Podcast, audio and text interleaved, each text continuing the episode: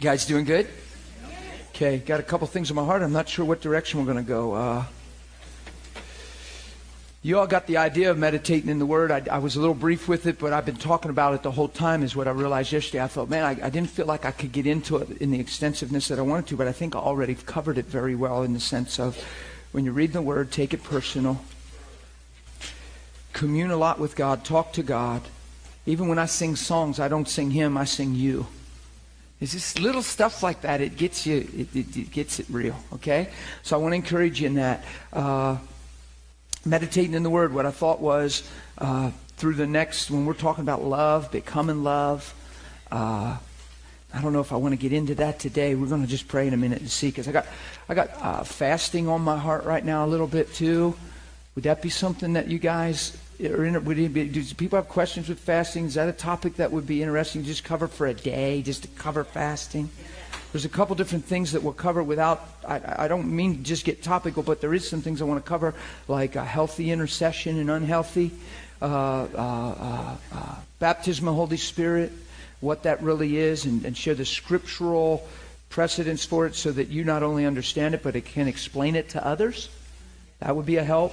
I think, to people. Would that be a help to folks? Okay, the whole thought of the baptism of Holy Spirit, because there's so many questions. Well, I thought I got the Holy Spirit when I got saved, and you get everything when you're born again. Well, the baptism of the Holy Spirit was for back then. It's, you know, we got the word now, so that's faded away. I've heard that before, too. There's a whole lot of stuff out there. There is a lot of stuff out there. So that's another thing I'd like to cover. But the reason I, I think fasting was on my heart was totally out of the blue this morning, which is probably how things are with me. Uh, it's uh, it just came out of the blue, but I think I think it's because it it can so connect with communion, relating, fellowship with God, and coming into place of revelation. And that's why I think that was on my heart. So we might just end up going there. But uh, I know when we're talking about love, I'm going to use a lot of examples of, of uh, communion with the Lord, meditating in the Word, and we're going to look at a lot of love scriptures in the next week or so, and uh, and then tra- translate it into what it looks like when you're alone reading that, or when your heart says, "Boy, I know that's the will of God." Who's ever saw something in the Word and you know it's the will of God, but you feel far away from it? You follow it? John's back there. No, he just had one hand up. who, who, who knows what I'm saying now?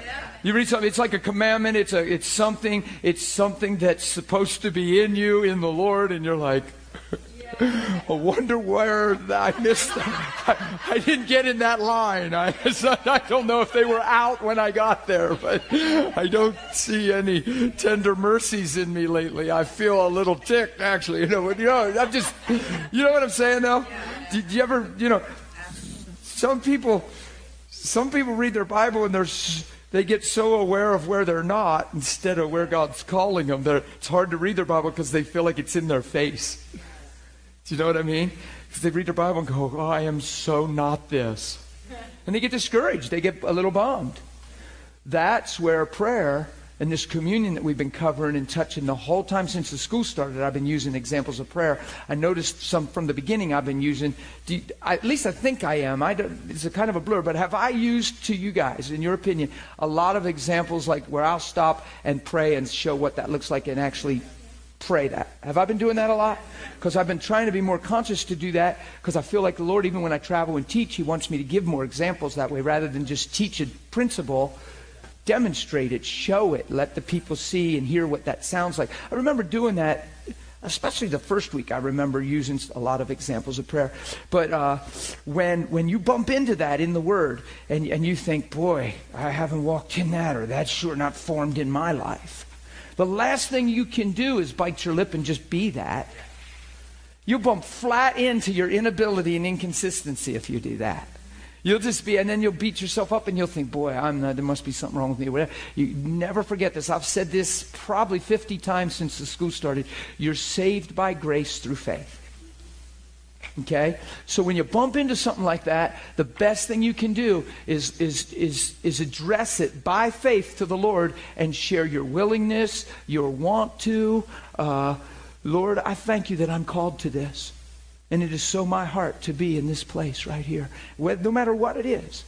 Uh, Father, I feel like I am so lacking in the area of patience. I feel like things trouble me, bother me. I get short with people. I get frustrated quick. I'm like, get on with it.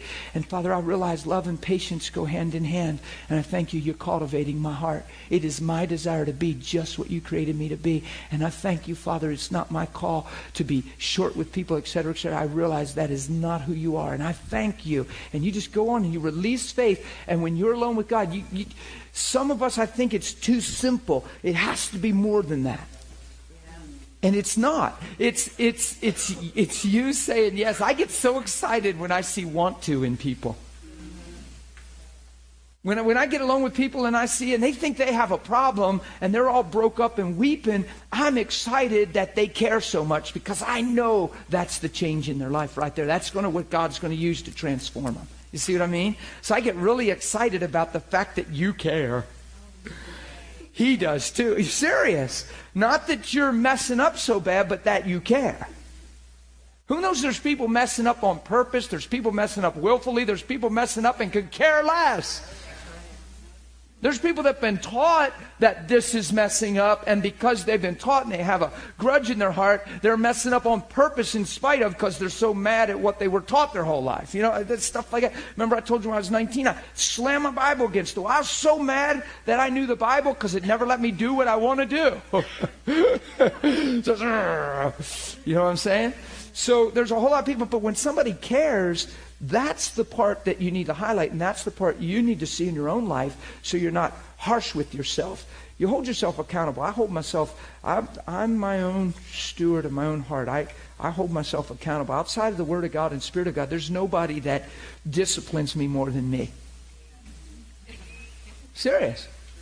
I keep myself straight in that. I, I, I call myself into account. But I do it in the light of grace. And I do it because I know He loves me. Right? So, yeah, good stuff. So let's just pray right now and let's just see where, where we might want to head. Is there people that have a, a lot of questions in fasting and stuff like that or not? Let me just kind of see, get your feelings. You got some questions? Let me just see some hands who feels like fasting would be a good thing to just take a day and just cover extensively, like try to get into it, cover it. You feel that good about that? Okay. And and I'll just I'll just judge the ones that didn't raise their hands and figure they just don't want no parts of fasting because their flesh flesh is in control. And no, I'm just kidding. I'm just kidding. I'm joking. It's a joke. Cut the cameras. It's a joke. I'm just having fun. you know, the flesh man's going. No, I'm just kidding. I'm kidding. Can we? Let's just pray. I need. I need help right now. I need help. We gotta pray. Help me, Jesus. What you said? let's go eat. Yeah. Well, while you're preaching, brother, we're gonna go down the road, catch the buffet, and uh, when you're done, we'll be back. and uh, when you're going to talk about blessing and prosperity, hey, we'll bring a friend. oh, God, help us today, Lord. I don't know what's going on, I don't have a clue. Father, we just thank you right now. We just, really, we just look to you and we just thank you. We ask for understanding and revelation. And, and Father, I'm, I'm personally asking, as, as, as, as one teaching a lot of these classes, that you just cause the switch to be flipped in our lives to where we see the simple things, the perspectives, the motives, the things that seem so small but matter so much in the big picture without us getting uh, nitpicky and critical and, and a, and a to-do list just where our hearts are purified where they're fine-tuned where they're aligned to you where our hearts are aligned to truth. And i thank you father that you are so willing and so ready to father us in these areas. And I thank you that you gave us a conscience. You gave us an ability to see, hear, understand. I thank you. You made us in a fearful and wonderful way. I thank you. I thank you. I thank you for who you are and who you made us to be. Let it be fully made manifest in our lives, the truth through Jesus Christ. And thank you for the increase in Jesus' name. Amen. Amen. That was a heart desire of mine as I was praying, rose up in me. Uh, you know how simple the Christian life is in the sense of a lot of it is, did, maybe you caught that by now in the school. I, am not a real deep fella. It's, a lot of it's motivation, perspective, and, and, and your heart in it. the why behind your life. It's that simple. Fasting is a huge uh, uh, area in that. Fasting has to do with the why behind it. Uh, there's a lot of misconception, I believe. You get into works with fasting. You can fast to find favor. You already have favor. You can fast to please the Lord. He's already pleased to love you. He created you in His image, and He's just blessed to love on you. It's just awesome. People don't realize that. I didn't know that my whole life. I sure know it now. He loves that I receive His love. It just blesses Him. It's His good pleasure to give me the kingdom. It pleases Him and makes Him feel good to give me who He is. The Bible teaches that. So, see, you better get personal and think it's the Father's good pleasure. He takes good pleasure in giving me of Himself. Why? Because He created us to be one. Do you get it? Come on, that's so intimate. And, and, here we are trying to please him, line up, shave up, you know, whatever we try to do. I don't know what we try to do, uh, uh, but there's a lot of misconception, and fasting is, is a huge one. Uh, you, you, can, you can fast for all the wrong reasons, you can fast for all the right reasons. So I just felt in my heart like I wanted to talk about fasting, scripturally fasting, to where uh, it, it, it, would add to and increase what we're talking about is communion and knowing God and walking with God, okay? So, so let's just do that.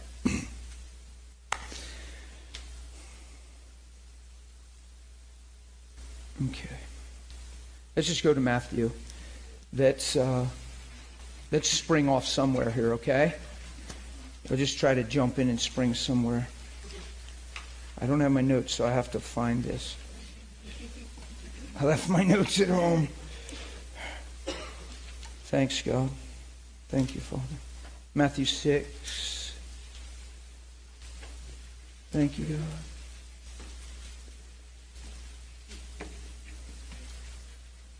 There it is.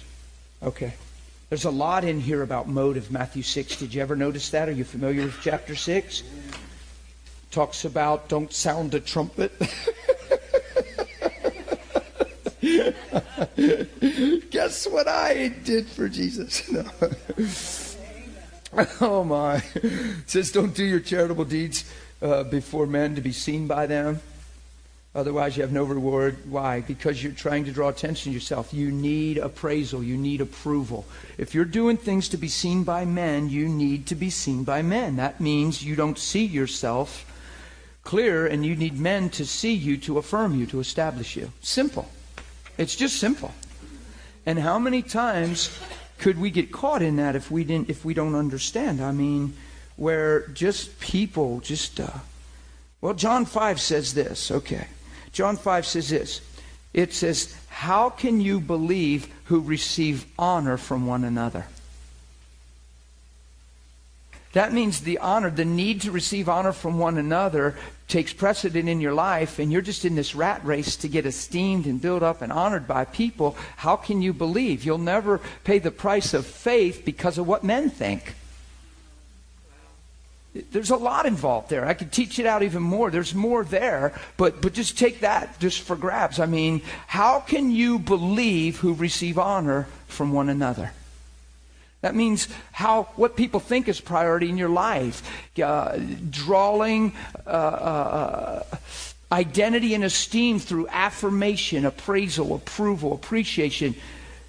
If that's the way you live, flip that. If that isn't coming in a steady stream, then you really don't feel good about yourself, and it makes you more desperate, more insecure, and now you all the more try to go ta-da to draw attention to yourself. And then if you feel like you're doing your best and people don't appreciate your best, now you're really lowered in your esteem and identity and you're driven all the more because now men don't even appreciate what you feel like you can afford. You see what I mean? It's just a twisted, twisted thing that goes on. And we were all living at some level. Some get more caught up in it than others. We were all living under that yoke before Christ. Everybody. Unfortunately, we don't make the switch after Christ sometimes. And we have eternal life and we have we have love from God, we're accepted by God, and we still receive rejection from men because we don't understand who we've become. Do you have a question, comment? Actually, um, this is something that I'm struggling with all night and all morning that I really wanted to ask you. And I'm on the topic now. Imagine that. God might have shifted the whole class for you. I think He loves you. oh my goodness. see what you guys do to me? Yeah. Do you see? See, I have no clue. He just knows you. now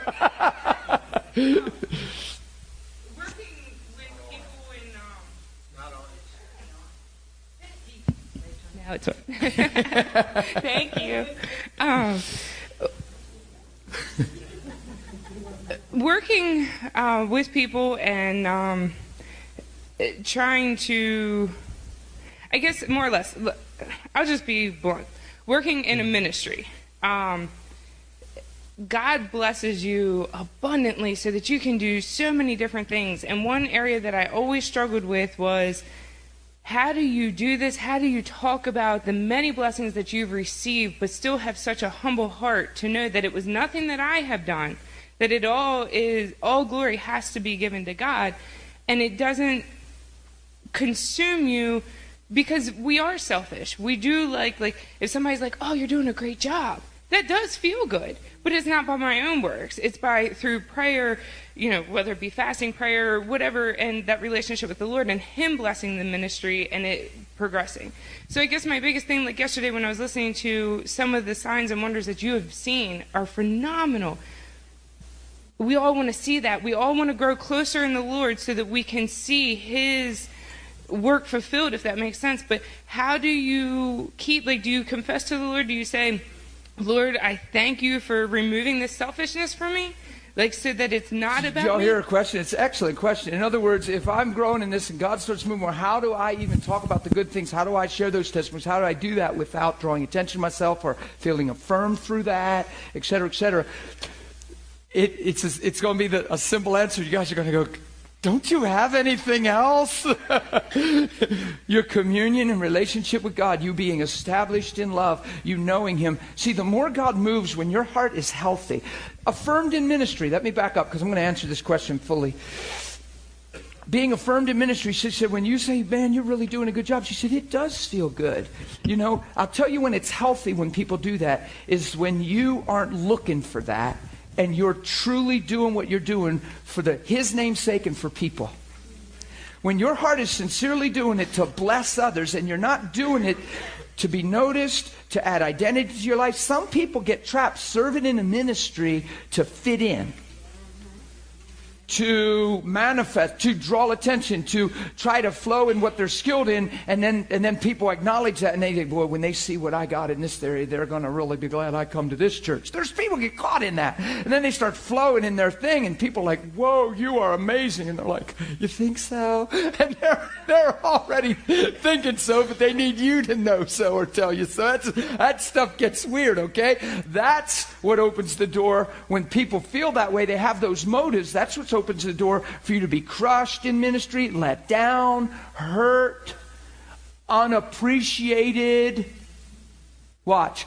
It's impossible for me to be unappreciated in what I do because I'm not doing it to be appreciated. Come on, that's so simple. How did I get that way? Because I'm in love. Remember the other day? I think you guys know I'm in love after the other day, okay? Carol's sitting back there going, it was so sweet. There she is. Carol was like, I said, Do you still have a question? She went, I said, Honey, you got to go. Oh. she said, That was so powerful. you look like you were in love. You were. But see, there's a truth there. Like, I've been in some of the greatest things I've seen the Lord do I remember being in a situation one time, my wife was with me, some other people. I had seen God move like I hadn't seen him move before. And there was no ability to go, whoa, yeah. I couldn't even, I was just quiet. We were in the car, nobody talked, we're crying. And he's all the more amazing than he's ever been before. You get home and you just want to kneel. You, there's times I leave meetings, I get alone in the car, I get to the hotel room, I sit in the bed and I just say, You're incredible. I honor you. You're incredible. So all it does is exalt him more. And it opens you up all the more for him to go, because you know what? You're just incredible. You're amazing. It has nothing to do with self affirmation. Oh, wow, man, I'm in now. God's moving through me. Yeah, I'm more qualified minister. Wow, people are going to see I'm anointed. God's in my life. If that stuff is a need in your life, I would just stop now and get a grip. How's that? Serious. I would just stop now and get a grip because if not, it's that's going to bite you down the road. You're going to be driven by what people think, even though you're anointed and gifted.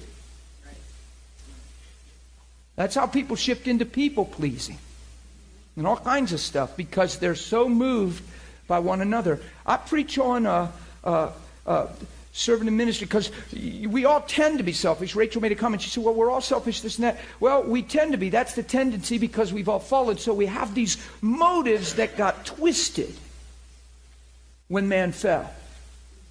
It wasn't the way God made you and made us. He made us love, He made us in His image, He made us to be pure.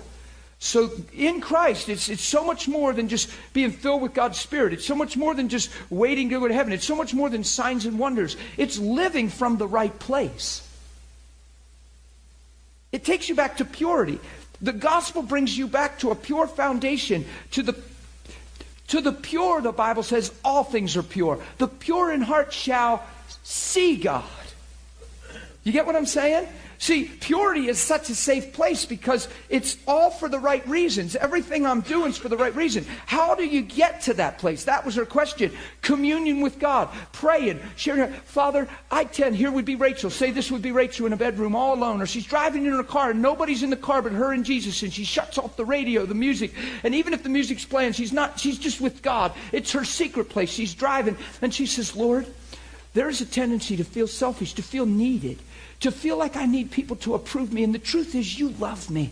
You've accepted me. You approve of me. I don't need to gain anything from men. I've gained everything from you. Father, you're the one refining and redefining my heart. And you're the one that's making all things new. Father, form me in love. Purify my heart even more. Cause me to be just like you because I'm your girl and you live in me. Yay for you, God. Did you get it? See, we, we haven't been taught to pray that way to even realize that that's a place of prayer. That's all I know is prayer.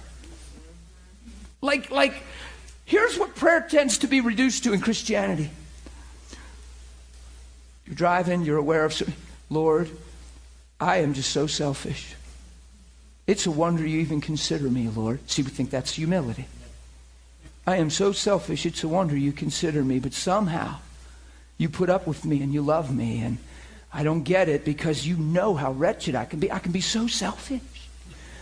And Lord, I just ask you to keep working in me and do a work in me. And Lord, I'm asking you for wisdom and I'm asking you to continue to bless this ministry and, and bless the people I'm working with. And you name their names. And you might even pray for their family and their kids. But the whole time you're focused on who you are apart from Him and calling that prayer. Does this make sense? Are you kidding me? I, I don't want to even see myself apart from Him. I want to see myself in Him. So, so there's Rachel driving down. What an honor to be in this ministry, Lord. And what an honor that you would even flow through me that you would dare. It is so beautiful that you would speak through my mouth into the life of another and encourage them and, and impart something to them through me because you made me for this. You saw this for me before anyone knew me. Thank you for bringing me home. And thank you for being so awesome in your love and awesome in your mercy and awesome in your forgiveness. Thank you that you never changed your mind about me and you made me awesome in you. you get what I'm saying? the people, it feels good, doesn't it? You're going to pray like that, aren't you? okay, make sure you do. I'm skipping now. I'm going to get real flaky. I'm like, Duh. Do you see how that line of prayer is going to realign your heart? How you're releasing faith, even though you know there's a tendency to be selfish and needy in a sense? You're addressing it through prayer, through the light, through the answer, through faith, and grace comes and sculpts and etches and molds and shapes and moves away and breathes away the sawdust and the chippings, and, and all of a sudden there's a masterpiece. You get how it works? Oh, that's how it works. That's how it works. So we got challenges in our lives. We got certain things, right? And there you are sitting on your bed at a young age. Father, I got this and the temptation to feel this. But when I look at Christ, I realize I wasn't made this way. All of a sudden she's addressing, I wasn't made this way. Now you're cutting ties with what's been your experience. And now you're declaring boldly, this is not my lot in life. This isn't how you made me and who I am. Because I don't see it in Jesus' heart. And I don't see him struggling in this area. And I thank you, I don't have to struggle either because I'm your daughter. And Father, I am so willing to become love. And I thank you, you're manifesting yourself to me and you're causing me to become love, to know love, to look through love, and to be love. God, I am in. I am saying yes, and I am running to the finish line. You're my helper. What can man do to me? That's prayer. That's intimacy. When you're doing that, nobody's there. You're either nuts and wasting your time or God's there doing something in you. And I just happen to believe He's in me doing something. and if I am nuts and wasting my time, it's producing good anyway. Somebody said to me, Well, wonder if you're wrong. Atheistic mentality coworker. Well, wonder if all this you're doing is it even, wonder if you find out and it's not even true and it's not even, wonder if you're wrong. And then you've given your whole life. I said, Well, think about this. I said, Wonder if I'm not wrong. And you haven't given yours. I said, And if I am wrong and I've given mine, I've done nothing but good and help people. And a lot of people are glad that I did. And God's done a lot of things, even if you say it isn't God and wonder if it's God. I've still done good to fellow man. I've, I've still not been selfish. Any man can live for himself.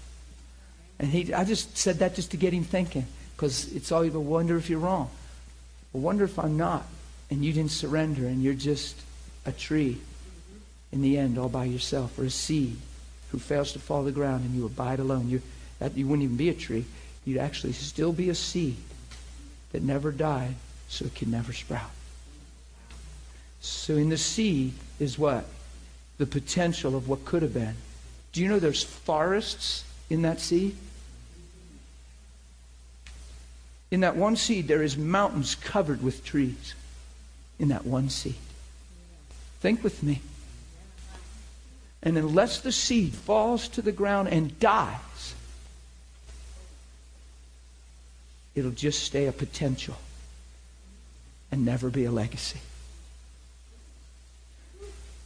You follow me? You feel that in the room? There's some, there's something intense on what I'm saying right now. Can feel it in my heart. Some of these little things are so powerful. Inside that seed is destiny. Inside that seed, not her, but destiny. Yeah, she's not in the seed. But but but but but okay, let's just say destiny. When God saw her before the foundation of the world, she's in seed form and she has potential God's purpose inside there, God's love for her, God's cheering her on, God's for her. She can leave a legacy. There are mountains to be moved, there are people to be raised up, there are people to be loved, forgiven, saved, set free. There is legacy inside of that seed called destiny white. Unless that seed dies and falls to the ground, it'll remain potential. It'll remain destiny waiting to happen. And if the time passes by, then what's it become? What could have been? But that seed dies and falls to the ground. And that was the principle I was trying to share with that fella. And, and, uh, but that's your life and that's my life. Come on. We're righteous. We're the children of God, even in the seed. Because God said, let us make man in our image. You get it? Urgh. What sprouted and grew was contrary to truth that we die, spring up, we're born again. We, it's, it's, it's all brand new. It's just powerful. Did you have a comment or question? Did I see your hand a while ago? Yeah. Are you my mic lady today? You're awesome. Thanks, Becky. We appreciate it. Right along with what you're talking about, Dan, and, and until I've started really understanding who I am, my true identity. Whether when I was a chef, I needed the approval because that was what I did Right. when I was a truck driver. What in whatever capacity I was in, you know, I did everything I could to be the best. Right. But it was still there was still an approval thing going Right. on. But once I've come into understanding my identity, even at times there was times in ministry, it was like, well, you know, because you know what you walk in and you go up there and you you know you had to do stuff. You felt like you wanted to do that, so you had approval, so to speak. And I remember times as I moved on, on Saturday nights, there'd be times here, well, at the old building, uh, the Holy Spirit would say, "You have my approval. You don't have to get up there and do anything. Just let others go up. You know what's in you." Right. And it, and the, it, there was a changing. A changing. But that's God fathering. Right. That's good. You have more to add or That's good. That's good because see what I'm hearing is see that's awareness. Now watch. It is impossible. That's a strong word. It is impossible for you to from your heart begin to commune with God and seek him sincerely for transformation and yield yourself to him without going through those things. God will father those areas of your life. He'll make it known to you. He'll, he'll, he'll, he'll say, hey, which would imply that there was a time you might have needed to get up here and say this, even though it was God. It was what Rachel was talking about. Even though it's God, and even though it's a testimony, and even though people will go, whoa, that's amazing. When they go, whoa, that's amazing, guess what you're doing? And then you're needing people to come up and say, That's incredible. I can't believe how God uses you. Man, you ain't even been saved that long. You're an awesome man. And then and you're like, Why? Because there's still a hidden need in your life. Why? We tend to sell ourselves short. We're hard on ourselves. And even though it's right to want to do the best that you can do in what you do, who knows that a lot of times we don't we don't we're harder on ourselves we need people to affirm that instead of just be before god in relationship now here's anthony in relationship he's getting this message he's growing he's increasing and god's starting to say hey listen you don't need to be you don't need any falseness you don't need any of this you are who you are and you're already okay what's he doing keeping his heart from ever having a motive outside of truth and purity i'm telling you it's bigger than we think the first message that Holy Spirit ever gave me when I was saved was you can't rise above your motive, Dan. Live pure. It's the first message the Holy Spirit ever gave me. Now, if that's the first message he gave me, it's probably pretty important to me anyway. you can't rise above your motive. Your motive's your ceiling. The why behind your life determines how high you fly and where you fly. True? Some of this stuff I say over and over and over. Why? Because we've been so ingrained in other ways and we still have tendencies according to the fall. We still need affirmation. We still get sometimes a little low in our identity. We fail to receive it this way and we still need cheered on. I'm telling you, I've been in leadership a while. Leadership has meetings behind the scenes that you don't know about, but I make it known because I preach it all the time. And, and we have meetings behind the scenes. I haven't been in one for a while. And, and, and, and, to try to get leadership and people in heads of ministries to be sure their people are affirmed, thanked, acknowledged, and encouraged. And I'm thinking, that sounds psychologically right. That sounds, but but there's even a. I want to do that to you because I love you, because I'm moved to do that. Wonder if I'm doing that and keeping something alive that needs to die. Wonder if now I'm stroking Anthony, and what God wants Anthony to do is say, Hey, knock it off, you're okay, don't you see? and here I am stroking him, feeding the thing that God wants to change in him. If I need you to thank me to be okay, need you thanking me isn't the answer. Me getting that changed is, is the answer. If I'm in a ministry and, and I'm feeling unappreciated, I need to readjust why I'm in the ministry. Because if I'm in the ministry for you to appreciate me, I'm a letdown waiting to happen. I don't do what I do so you thank me. I do what I do because I love you and Jesus is Lord and He's amazing. so whether you appreciate me or not, you got me and I'm what I am. Yay! you get it? So you can't pull out my plug. Come on. so somebody's going to get loved. Somebody's going to get blessed. Why? It's who we are. It's not just what we do. And I'm telling you, I've seen it. I've seen People leave churches because people don't appreciate me. Well, I laid down my life in this ministry and nobody ever even said thank you. And I'm like, don't you think that's before Jesus? Don't you think you've sowed seed and helped people? Why are you doing what you're doing? To be affirmed? Or because of love? And you have to walk people through that stuff. But I promise you, in leadership, and I'm taking a strong risk saying this loud and bold with this camera running, I don't believe medicating that and accommodating that with superficial surface appreciation is the answer. That's changed the motive of our heart.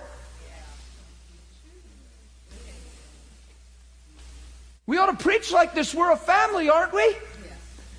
We ought to all be in this for the same reason. The Bible says one mind, one heart, one spirit. How can we have one mind? Because we all wake up for the same reason to look like Him, to live from the place He flows. Having one mind doesn't mean we have to agree on every technicality and every doctrine. Having one mind is we need to agree on one specific thing. We're all in this to become love. We're all in this to look like Jesus. The reason I woke up this morning is I have another day to look like my Father. If that's the motive of my life and your life, we're not going to run into trouble on these other things, are we? So, along the way, we need to father and nurture and encourage and protect and help people. I've had these talks with people. I say, listen, I get them alone where nobody's around so that they don't get more insecure and feeling, oh, well, now they all know that I have a problem. You'd be amazed how some people are that far, but now they, all, now they know I'm, I'm, now they know I'm struggling. And that right there is just poof, insecurity on top of insecurity because they're being driven by what people think. You got to minister to that and change that. You can't medicate that. Change that. You don't enable that. So our answer really isn't superficial, make sure you appreciate the people that are working under you or with you. That should be a given. And if it's needed or if it's if it rises up, if your heart says, "Wow, you know, you just what you just did that caught my attention," bless you. But it's real. I tell people, man, I so don't need a thank you from anybody. I don't even feel like I'm sacrificing anything. Ever. I'm having the time of my life, but people say thank you constantly to me. And the last thing I need is thank you, so when they say it, it's healthy. Did you get that? It's just healthy, and it's out of their heart. And it's not because they're trying to keep me encouraged and make sure I don't burn out. And hey, you know, well, we like him and we like to see him run well. You know, let's just make sure he stays encouraged. It sounds right on the outside. It sounds like the Christian thing to do. No, you don't want to enable twisted motives that sooner or later are going to be your downfall. You follow me? How's that change? Back to Rachel's question, it's the same answer on that one getting along. Why did Anthony have that experience of that testimony he shared? Did you hear his testimony? As I grew, as I began to sit under this, as I began to you, as I began to, God began to say, hey, you don't need, look, you're who you are in me. You're, he started to find affirmation and confidence in the Lord. And he didn't need people to see how God was using him to feel spiritual. And there's a time where people have a big need there. I've, I've just I've just been around a little bit. I haven't been even saved that long, really. But I promise you, you bump into this stuff all the time.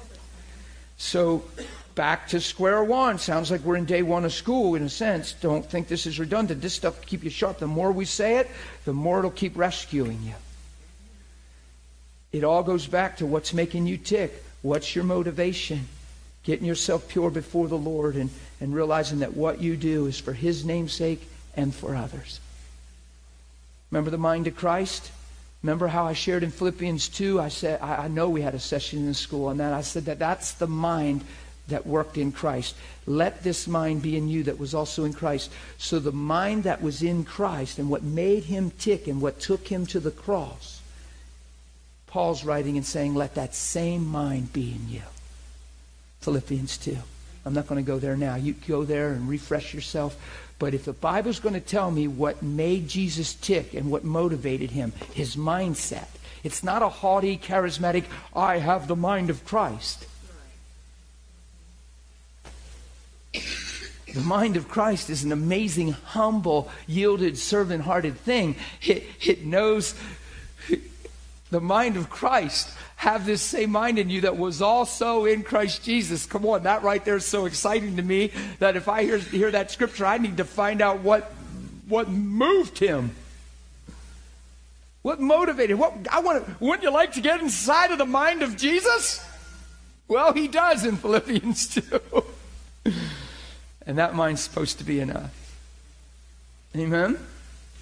So, man, D uh, motives. See, I'm having trouble. We're, we think we're talking about fasting, but we're talking about we're, we're talking about motives. But now we're trying to get to fasting. But watch this. Matthew six says this. Take heed. Take heed. Take heed.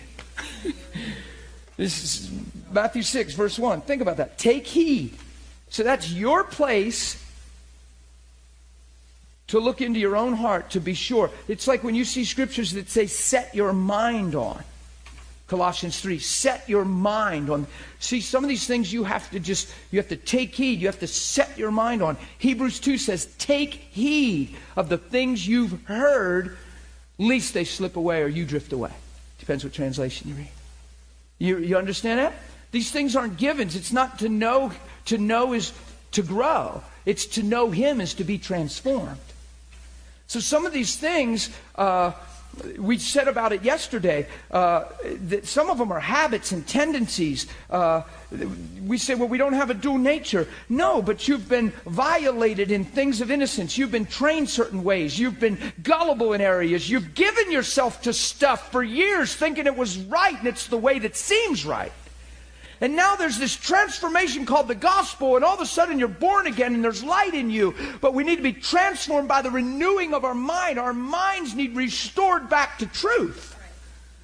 So these impressions keep coming, and, and little opportunities slip up for the devil to just say, yoo-hoo little pools and tubs. Josh and I were talking about on the way here, where three weeks will go by and everything is like heaven on earth, and all of a sudden the same old thing that used to snare you just seems to come out of nowhere. And you're not looking for it. You're not meditating, musing, dwelling. There's no deceiving. You're not, you're not ooh, trying to dig it up. It's just there and an impression and an impulse. And sometimes even a feeling or an emotional capacity shifts. Who's ever experienced that? The biggest, oh, and the camera's running. The biggest mistake we make and ministers make is say that's still you and you need deliverance, you need help, you need somebody to get you all the way free. You, you, all of a sudden, you're taking your impression, the impulse, the feeling, the opportunity, and you're selling out and saying, because I experienced it, it's me. It is so not you. It's outside trying to get in. But when we say it's me, guess what? You're surrendering your identity. You're giving yourself over. Now you're getting prayer for something you're not and don't even want. Are you following me? Uh, uh, oh, I'm having trouble saying this because of what's okay, because I'm teaching this, and then this strong comment, it sounds like an overstatement, but are we teaching that? Are we teaching what I'm saying right now, or is that a strange new thought? We need to teach that. It's outside trying to get in. If the devil's looking for an opportune time, and he's ate your lunch for 20 years in an area, And now you're born again and you're excited and you're happy and you're like, yay. And, and he lets a whole month go by. And all of a sudden he comes to just see where you are, what you believe, what you understand. And he'll just, he'll just whisper a same old thought pattern in you. Or just, just try to suppress you in an area, just come on you in an emotional, just try to gray you out and blanket over you some way spiritually. And he might wait till you just get a little sigh in your heart and a little ho hum over a little area of life here, or a little tiny disappointment over here, and you just give yourself to a little bit outside of just, yay! And all of a sudden, this thing's running like a train down the tracks, and now you feel like the same snared person you were before you were saved. And I wonder what happened. If did I get saved? Is there still? Well, he. Ah. That's what we do. Yeah.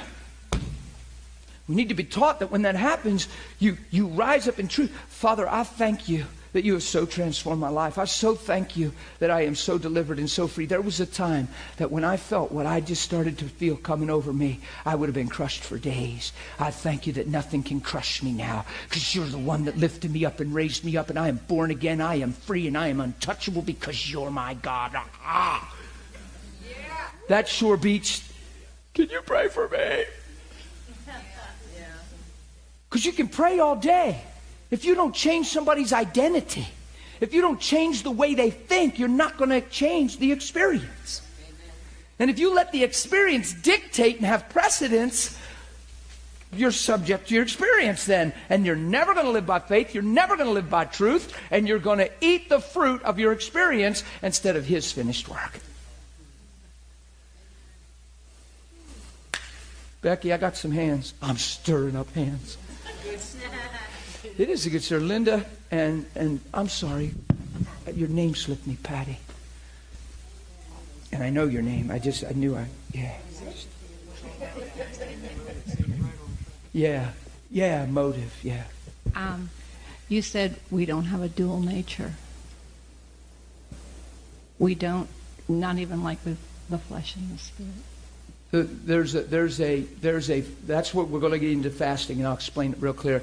In other words, I don't want anybody to believe. You have died. The old man, the old man is what? Crucified. The new man is what? Put on. He's come. You've raised in the likeness of the resurrection of Christ. It says, if you died in the likeness of his death and died to sin once for all, surely we raise in the newness of life. What a lot of people believe is, I'm sin waiting to happen and that sin is inherent in me, it's buried in me, and it's waiting to raise its ugly head. And as soon as you accept that, you give to the power of sin. Remember how Romans 6? Don't present your members to unrighteousness as if you're bound to serve it. You're not a slave to sin. It says, who you give your members to, that you become a slave to serve. Do you follow what I'm saying? Don't you be afraid to declare that you live by the Spirit, that you're righteous in the sight of God, that righteousness is burning in your heart, and the will to live like God and to walk like God and to love like God has been imputed and imparted through Christ Jesus, and you are born again. To be born again, something's dead. Something has to die so something can live. I am not sin waiting to happen. That's one of the bigger, big mistakes we make as well in the church. The way we think because we have the ability to sin, it's our identity. What crushes and silences your ability to sin is giving and yielding yourself as members unto righteousness for its fruit unto holiness. Remember Romans 6 last week or early this week or whenever it was? How many times did he say we're freed from sin?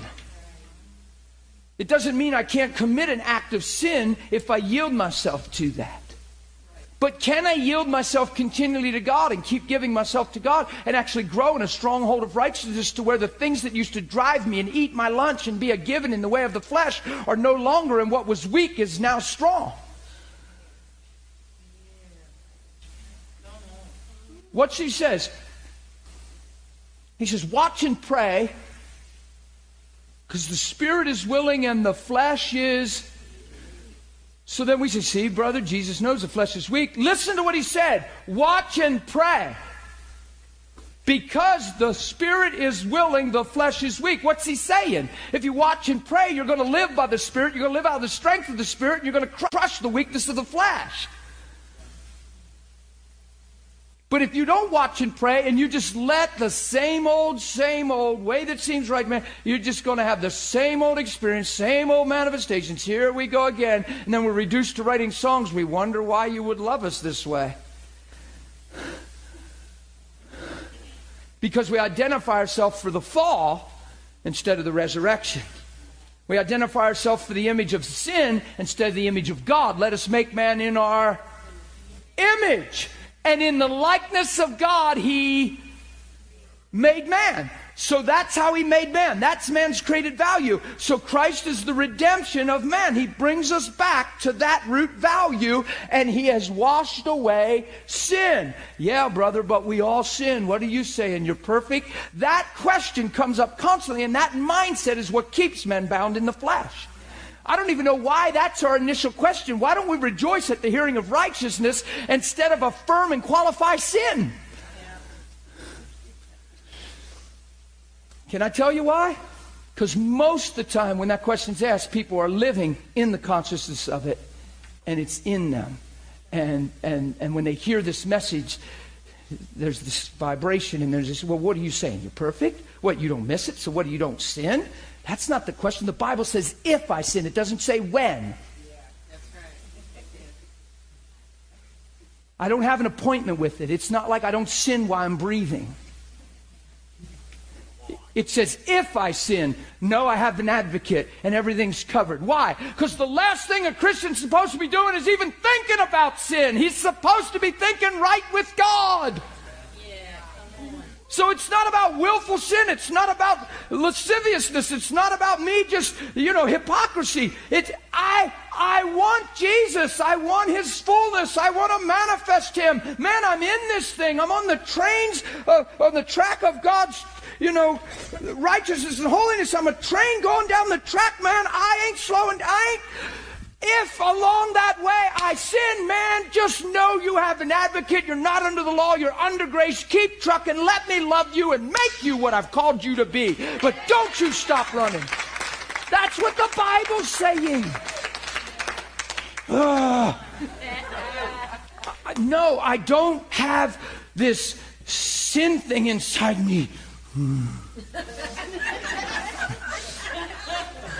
Praise you, Jesus.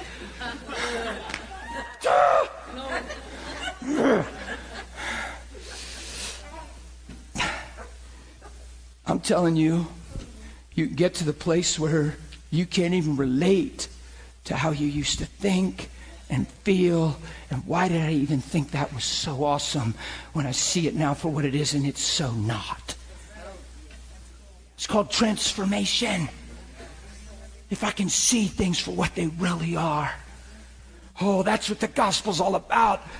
Bringing light and shining light in the darkness. So I can see things for the way they really are. Sorry about your table, man. ah. Answer your question? Good question. Thanks for pulling my cord. That's like one of the best questions you could ask me. I could preach that and answer that question every day. That's a good one. You, you ought to just preach the answer to that question in your own heart every day. Every day. Thank you. I am so not made for sin. I am so not made for the flesh. I am so made for your glory. I am so made for your righteousness. You knew what you were doing when you made me because you made me in your image in Christ Jesus. You paid the price to redeem me back to that truth. And you are in me and I'm in you. And I thank you. There ain't nothing stopping me now. The truth's here. I'm free. I'll never be sold cheap again. I'll never be a puppet on a string. I'll never be ruled by a taskmaster because I have a father and he's in heaven. See, I talk that way. I pray that way. I think that way. And it does a lot of good. Are you following me? you are so precious. I just love you. She's just sitting there. See, her, her face is priceless. You girls at the same table is scary. it's scary. this little light of mine. no. yeah, I know. Because it's more than that. I was actually being a little facetious. Okay, let's get back to. Uh, did we have a question? Patty? Did you still have a question, comment? We're kind of past it now. Okay. and if we are, we are. But if you if you feel like it's important, you can ask. Well, you were you were mentioning a while ago about you know you go for three weeks and everything's fine, and then all of a sudden Okay. some- something pops up in your head, and the church is actually saying you know telling us or there's something still You wrong still there. got issues. Right. And I know she knows where I'm going. A lot of the churches are promoting to go to Theophostic. I understand. And you know that you have a you know there's there's a root there that you know you there's something back back when that you're thinking this way. And I know that messes some people up going to Theophostic and then some say, Oh, it really helped but this kind of just blows Theophostic out of the water. Yeah, come on. Well, when I preach the gospel, I want you all to know that I don't have a specific ministry in mind, and I'm not No, trying to no, blow but- something out of the water. But honestly, when I preach the gospel, everywhere I travel, people come up behind the scenes and say, "Where does this fit in with what you're preaching? And where does this fit in?" And I say, "Well, in light of what I'm preaching, it doesn't." That's my answer all the time. It doesn't. What I like to point people to is truth, not a root. If I'm going to point to a root, I'm going to point to a root in God. I'm going to point to who you really are. Call no man on earth your father. So, look, guys, we've been touched so wrong our whole life. And then we're going to point to a specific point in time. We're going to say, watch what we're going to say. Now I'm going to get a little, oh God, camera's running. We're going to go as far as now to say the reason we are the way we are is because we were rejected. And when your mother was pregnant, she said out of her mouth, I wish I didn't have this baby. And we make that the reason you can't receive love. And in the meantime, you've been rejected a thousand other times by people, by life, by employers, by stuff. You've been rejected a thousand times in your life. And we're going to make it one point in time when life without Christ and life in the world and life in a loveless atmosphere is rejection deluxe. You just need to see we were in sin, we were fallen, we were every man for himself, and everybody's had a rough ride. We've all had hell and back stories. It's not about where we've been and what we've done, it's where he's been and what he's done that's revealed the truth about me. So let's put this off, this off, and let's put this on. I don't have to go through a thousand closet doors and roll 50 stones and find ghosts and skeletons and memories and words. The gospel understanding makes all of that null and void. It does not matter that my dad never said I love you growing up and was an alcoholic and cursed me and said I'd be nothing. Look, psychologically that might matter to you. In the gospel, it doesn't matter. It has nothing to do with now that Christ has come. So if I have to take this long road and allow, I'm actually teaching myself to live sensual, circumstantial, and experiential instead of by faith through Christ's finished work. And now I have to take life as it comes instead of the gospel as it is. Are you understanding me? It's a big problem. We're actually teaching people how not to believe the finished work of Christ. And I know I got the camera running. The worst you can do to me is call me a blasphemer and hang me on a cross. Kill me. This is the worst you can do. But you'll find I'll still be alive. and you'll hear me under my breath, forgive them, Father. They have no clue what they're doing. they just don't know what they're doing. I hope I planted some seed.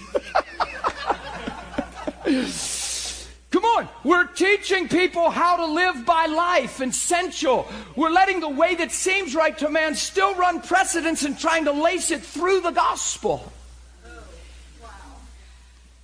We're making rational psychological sense out of our life, our feelings, our experiences. And here's what you get reduced to then, Patty. Watch this. So now, so you get some ministry and you deal with the past and you get cleaned out and you got that closet clean, baby, and you got that root pulled. But now you're going through life and three weeks later, things don't seem as rosy. Well, I wonder what we missed. I wonder what else we need to go chopping after. I wonder what else we need. So now you're always going back. You're always looking back. When you're to look up from whence come your help, you could be Lot's wife, stuck between here and here, never going nowhere. Because my question is, when are you ever just free? That's right.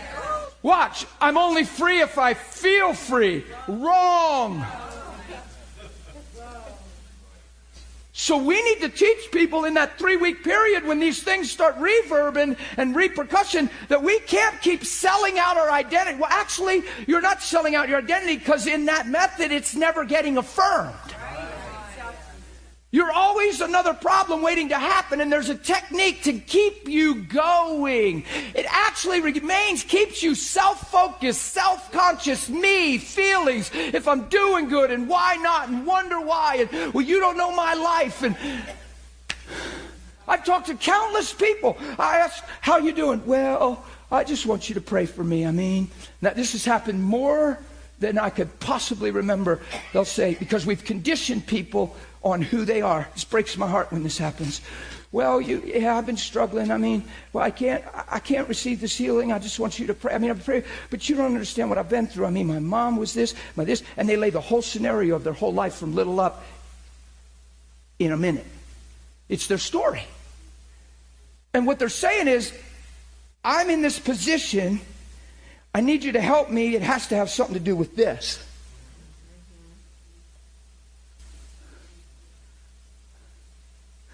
If that's their focus, and when they tell me, well, yeah, but you got to understand when I was three, and then they split, and then the rest of the 10 years, and then my sisters, and. Uh, why does that make so much sense to us, and why do we minister to that? I'm looking, going, okay, I don't even know what any of that has to do with the good news and what why are you trying to get to God through the eye of the needle of your past? When God came to you in the midst, God came to you. Look, God came to you and snatched you out of the darkness. Why do you need so delivered? Colossians says, You have been delivered from the power of darkness. Then why don't we seem free? Because we look through the mindset of darkness. We're still looking in darkness to find freedom and and I don't get it. And I won't get it. Because I went on a five year search for this whole truth on this whole thing. Because for five years of my Christianity, I didn't know anything like this was even in the church. For five years, I was a Christian living the gospel free and didn't know anything about what you guys are talking about. Five years, God sheltered me from even the knowledge of this stuff.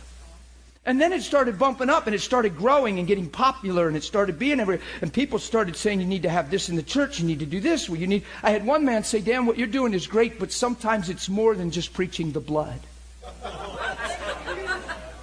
See, but he said that with a crystal clear conscience. And I said, well, you just freaked me out and made me very sure that this stuff ain't never coming near.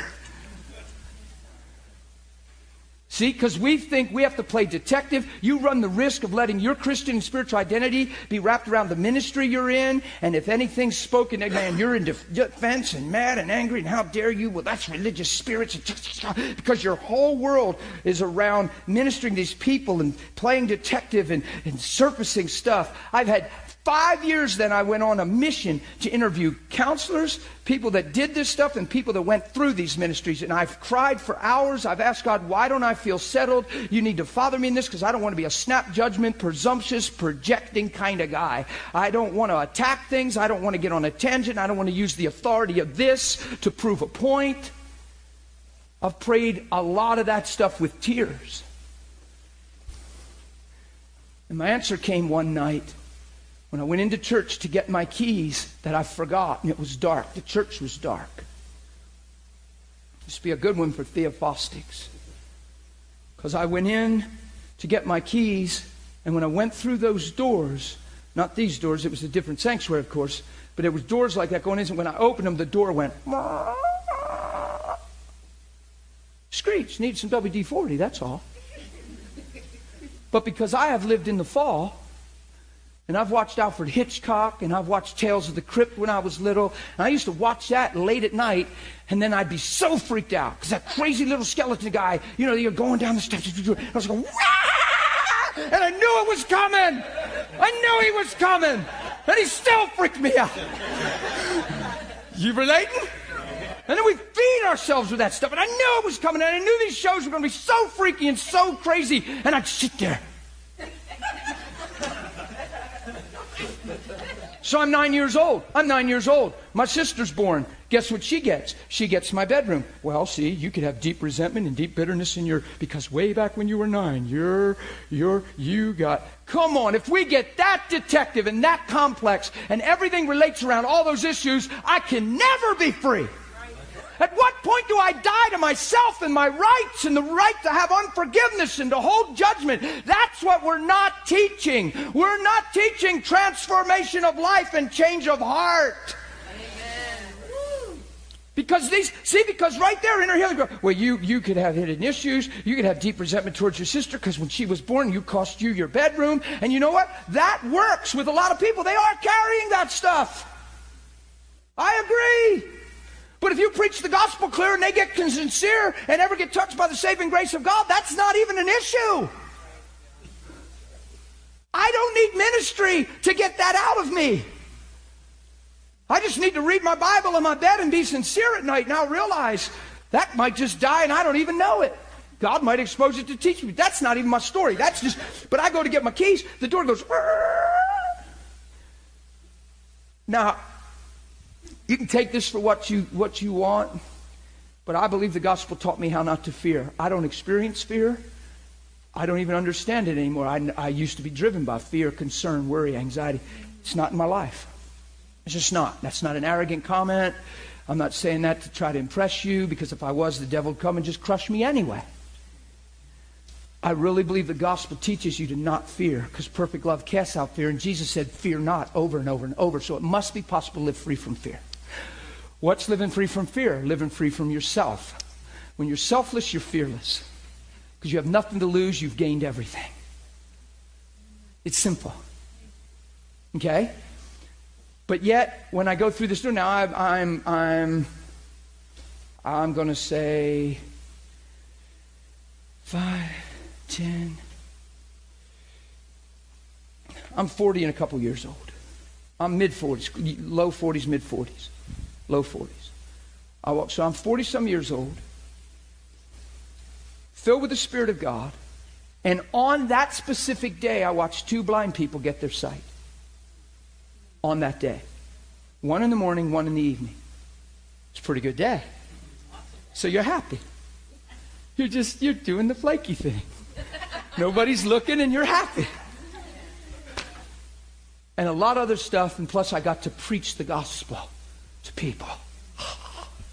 It's powerful. Now it's the end of the night, and I'm going out the back door, and I'm a pastor. I go out the back door, and it closes, it locks. My keys are upstairs, so I would have locked myself out of the church. Right when I'm ready to go out, the Holy Spirit said, It wasn't me thinking, oh, my keys. It was Holy Spirit. I know the difference. He said, Dan, you left your keys up there.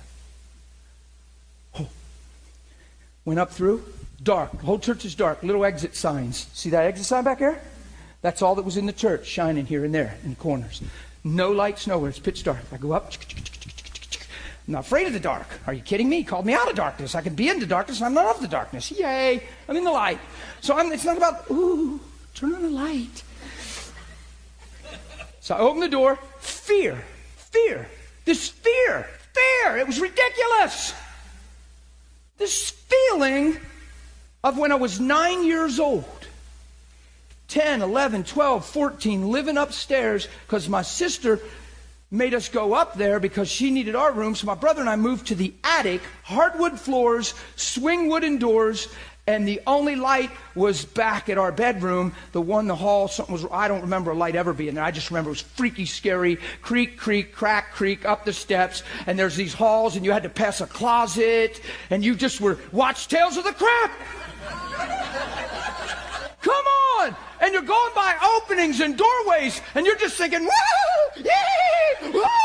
And you're like, oh my God! And the floor's going, right? Right? And when you move your door to go in your room, it goes, and you're like, ah! And you, you hit the light as you're diving, and you're in the bed.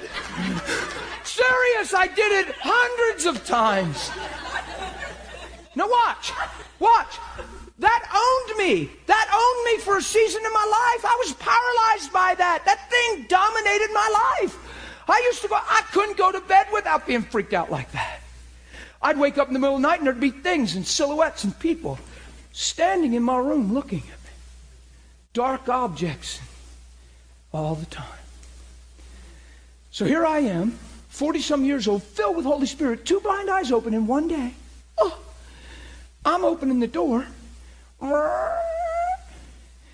all of a sudden, this thing comes over me, and it's a flashback. Reminded me immediately of the attic and the feeling I got as a little boy. Now, inner healing and the, theophostic, inner healing is not a fair word because there's so many different strains. I actually agree with levels of inner healing in the sense of Holy Spirit exposing and taking you there without you looking. If he's, if he's the pointer dog, I'll flush it out. But I ain't taking the dog out in the field walking looking for a point. There's a difference. He asked me to follow him. He never asked me to ask him to follow me.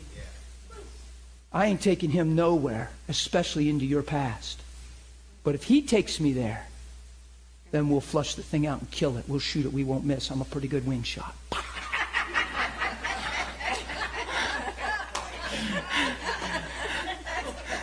And we won't say, get it, boy, and bring it back. We will let it lay there and die. now everybody's anti hunter. I really did it now, Brett.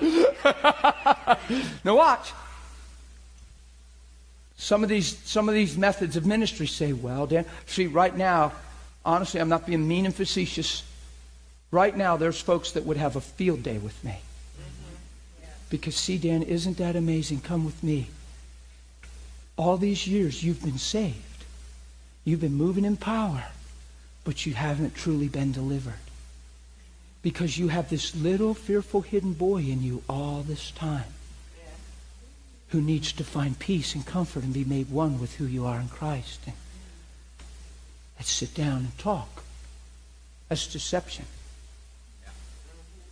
Because what you're teaching is you're teaching me to live sensual, that if I feel something, it's who I am. If I experience something, it's who I am. That's why people live like this, guys. Because if I'm not feeling good, I don't have the capacity to be good. And we're on a search to feel better instead of believe better. Watch. I picked up the keys. Well, my first impression and instinct is flip on the light because you feel weirded out. It's like, and I'm like, this is crazy. Now imagine, I haven't felt fear for years. And this fear was, it was real. And I'm like, what? Who knows the devil will go and look, leave you and come for opportune times. Paul says, don't be unaware of his devices. Give him no place. Selling out your identity is surely giving him place. I didn't turn on the light on purpose. Because that would be to say what? Oh my God darkness has dominion. Well, that would be weird. Light is greater than darkness. So on purpose, I didn't turn on the light. And I walked the whole way up and I grabbed my keys. There they were laying. Holy Spirit, you're amazing. As I'm walking, I start singing a song about the blood of Jesus because that's just what I do. I realize something's weird. And my heart responds in the gospel. The worst thing I could have done, well, I couldn't have because I don't carry a cell phone. See, it saved me. Because if I'd have carried a cell phone, I might have grabbed it quick and I might have called. I might have said, Sharon. I might have said, uh, Can you pray for me right now? I just got this fear thing going on. That's what we do.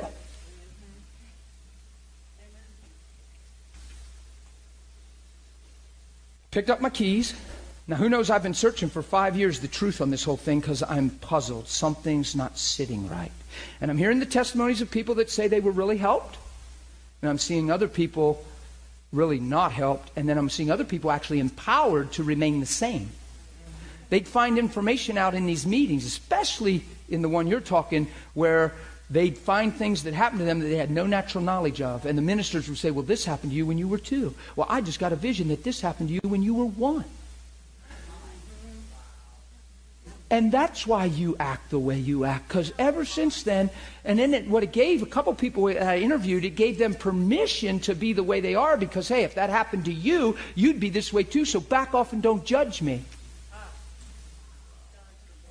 Now, would God put a hurdle on the track of your identity for you to jump and, and make you aware of something that His Bible says is forgiven, forgotten, and removed?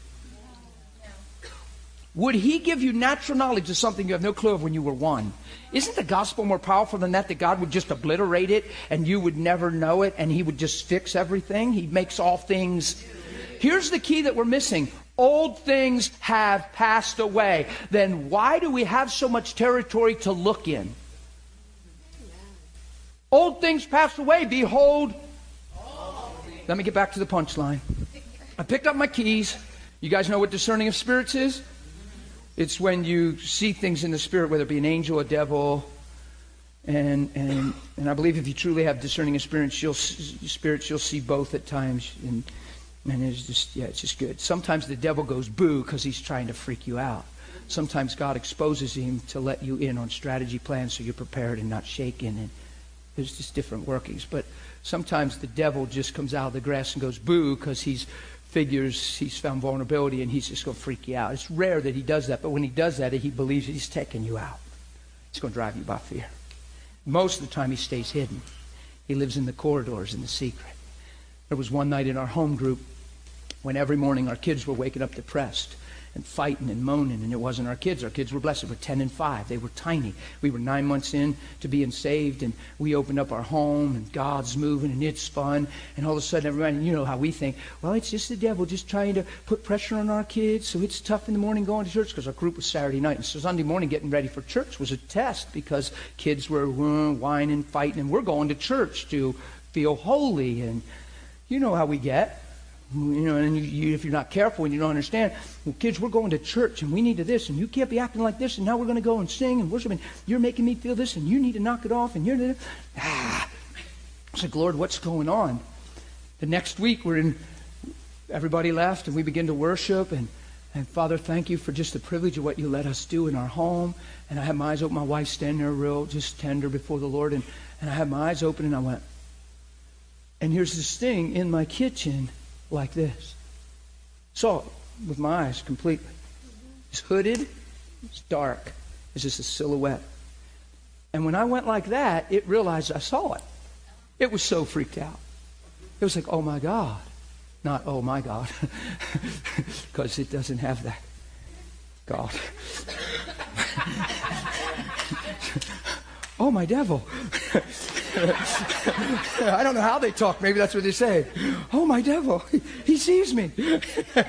but you could see it went like this. It was standing there like this and it went like that. It like it, it reacted because it was like, you see me. Well, guess what let me see? Spirit of God. Because he was showing me what's going on. And when I when I saw it, it went, it was a flash. You could hardly see it. It just went up the stairs towards the kids' rooms, like upstairs. I just knew it went upstairs. I wasn't thinking it's going to kids. I just knew it shot upstairs. My wife had opened her eyes right when I did this, and she saw, and she knew I saw something. She don't know what's going on, and she looks and she sees me. I took off after it. Well, see, we don't think that way a lot of times, but when you're in a certain, you don't even think any other way. Just took, I just ran after it. Yeah, didn't David run to Goliath? Oh, why? Because he's not afraid. so I'm bolting up the stairs, and I run up the stairs. I went into my boys' room, nothing. Went into my girls' room, a wall. Just a wall of demonic, filthy, ugh. And I can't even explain what happened to me as I'm walking into my girl's room. This anointing, I, I felt like a lion. I felt invincible. It wasn't me. It wasn't arrogance. It was the anointing of God. He gave me a little scratch of what he must live like every day. Because he's God. I walked in the bedroom. I said, You get out of here in the name. It was gone. I hardly even said nothing. I blessed my daughter and prayed over. She never moved. Spoke over her. Went down, blessed over, blessed my son. I just sanctified my home. Thank you, Father. And man, I'm not unaware of his devices. So it was just little ways we begin to pray and just bless our home and speak life over our home. Not in a looking over our shoulder, wondering if the devil's coming back. Just keeping things protected through belief and confession. Because the devil's thought is putting fear in you. And now the only reason you're praying is because you're vulnerable to attack. Do you get that? That's wrong motive. I'm not praying, guys, because we're vulnerable to attack. We're praying because we're protected, because we're laying that foundation, we're affirming that truth. I got upset that morning. My kids jump up there, their normal, bubbly self, and everything's full of peace and everything's great. Is that sweet or what? Shortly after that experience, I had a lady walking down our street like this. And I said, Hey, are you okay, ma'am? She looked at me, kept walking. I said, Whoa. I said, Hun, ma'am, you okay, honey? What's your name? She told me her name, looked at me. I said, My wife's in the house. Would you come in the house? We just want to talk to you. I want to pray with you. Can I? I said, Pray, Sheila. And so, oh, I'll make you cry. Took her in the house, sat her on the couch, blessed her, prayed for her, found out her story. She's telling me everybody thinks she's crazy. And they got her on all these psych meds. And they all say I'm crazy and I don't know what my husband's doing and why he's letting those kids live there, but they never let me sleep. They never let me rest. They run through the house all the time. I said, You have children? She said, yeah, they're in my house. Well, I knew who this lady was, and I knew they're elderly. There's no kids. And I asked my husband why he lets them there, and why doesn't he tell them to shut up, and why he acts like he doesn't know they're there when he's the one that lets them there. This lady's really seeing tangible kids running through her house. They're demonic spirits. And they're there to drive her crazy and subvert and wreck her life and make her husband not understand. And because she would sit in her chair and she'd yell at him and tell him to be quiet and knock it off. And, and, and what are you doing in my house anyway? You aren't supposed to live here. And they'd all look at her and laugh and giggle and run up the stairs and go into a door.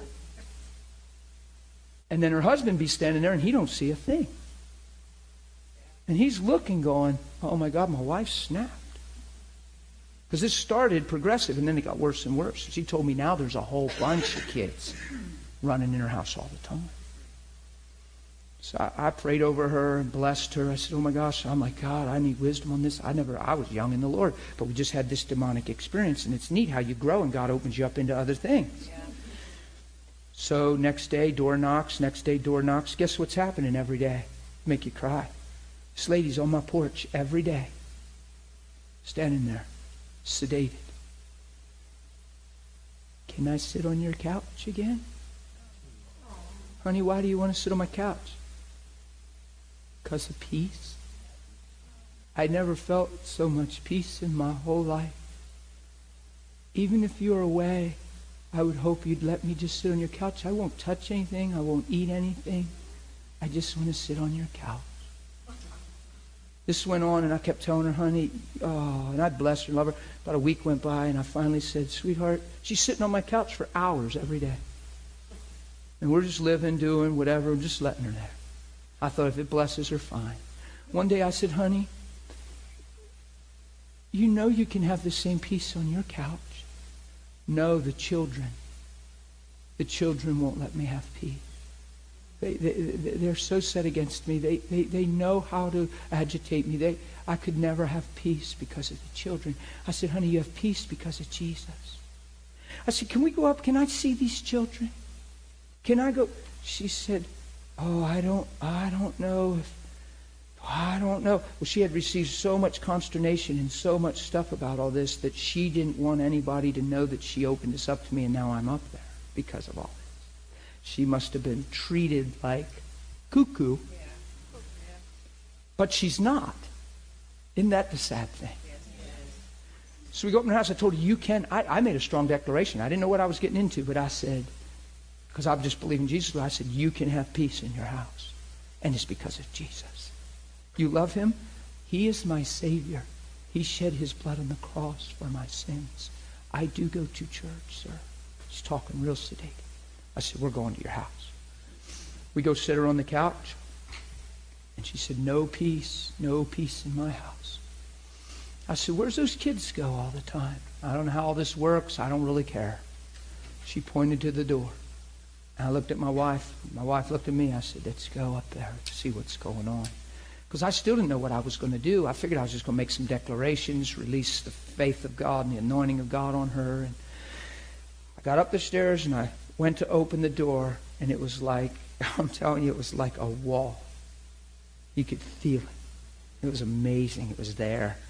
But it's, it's amazing in the sense that it was intriguing, but it's not impressive to me. And I looked at my wife. I said, Do you feel that? She said, Yeah. I said, That's exactly what I felt in Lisa's bedroom that night. And I already knew. I already know him. Not, so what's this little wall? if he's Lord. So I'm like, I'm not. So I opened the door. I said, Father, I worship you and I thank you for the power of the name of Jesus. And I made a couple declarations about you'll leave this house and never come back again. You'll not torment this woman. I forbid you in Jesus' name you go. And I'm telling you, the atmosphere went boom. Just boom. My wife looked at me. I said, Do you feel that? She said, I just felt that. It was almost like a pop. And everything was just clean and squeaky clean. I went down and I said, Hey, honey, everything's going to be fine, okay? And da da. She ended up getting off of a whole bunch of these sedatives, all this stuff. And time went by. A couple years later, I found out she had passed. I didn't even realize she passed. But a lot changed there in her life. But watch what happened. We went down in the living room, and I said, honey, I said, Jesus is here. He loves you. Lift your hands and just thank Jesus. He's in your home, okay? And she started doing that, and she looked, and you should have seen it. It was priceless. She went, peace. The same peace. And I'm like, He's the same Lord. He's the same God. She went, Oh, I should See. And, and you know, we joked then about it's not because I don't want you sitting on my couch. I'd rather have you on yours. You need to be free in your own home. And it was amazing. So those things never tormented her. Stuff happened outside. I didn't have a real good voice with the husband, and there was some real weird things there. Uh, didn't seem to have a real voice there. So, you know, that's just another story. But, but here's the deal things are demonic, things are looking for opportune time, things are trying to gain strongholds. Find voices in your life, guys. So now I got this fear thing. I turned discerning of spirits. Boom, that's how I got into all those stories, right? Discerning of spirits. I turned, I got my keys, I turned. I still feel something's weird. I can't tell you I'm, i have fear, and it's not that t- child, nine year old thing. Something just didn't, just felt weird. But I'm worshiping Jesus, and I was aware of Jesus. I pick up the keys, I turned. Two black silhouette shadows, small little things, were right here when I turned. I turned, they were right here, and they just went, they just went like this. They kind of looked like. Uh, little Pac-Men with a sheet over them, kind of. They were just, and they were just doing like the little Pac-Men dudes do in the game. They were just like this, and and they just disappeared. I saw them for a moment. As soon as they disappeared, guess what happened? Holy Spirit said, "See, Dan. See, Dan. They're outside, trying to get in."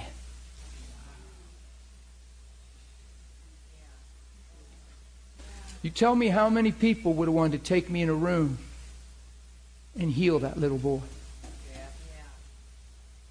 That little boy died with the man that died the day I got born again. I need to change my perspective, not go fishing.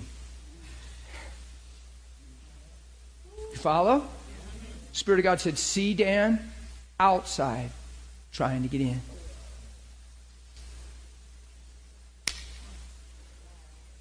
There's a couple good analogies he gives me on this stuff. It's really, really good. Let's share this situation. Say I'm in my office. Natural knowledge. When it's not succumb by truth. Thanks, buddy. Natural knowledge. B.J. Becker landed an airplane subtly. He was just doing it. you need glow sticks. You guys need glow sticks. Let me share this real quick since I'm on this topic, and then we'll see where we end up heading because we didn't go to fasting yet, but we sure got to motives. Jenny whispered out even Isaiah 58, which is where I do go there with fasting because it talks so strong about motive. Why do you fast? Well, you're going to suppress your soul and da da da and think that's pleasing to me. No, fasting's when you lay down your life for one another and love people like I do. It's really what Isaiah 58 say. But, but, but you watch this. I can do this quickly. We're going to take a break, and then when the doorbell rings and the music stops, you get in your chairs. And the last one sitting is cut off from the kingdom of God forever. like, we got her so taut and built up, and she goes, "No!" See, you have to be sure that's a no. See, no, are you kidding me? Never happened. So, so, so you're sitting in your office. You're 40 years old and an 80 year old fellow, natural knowledge.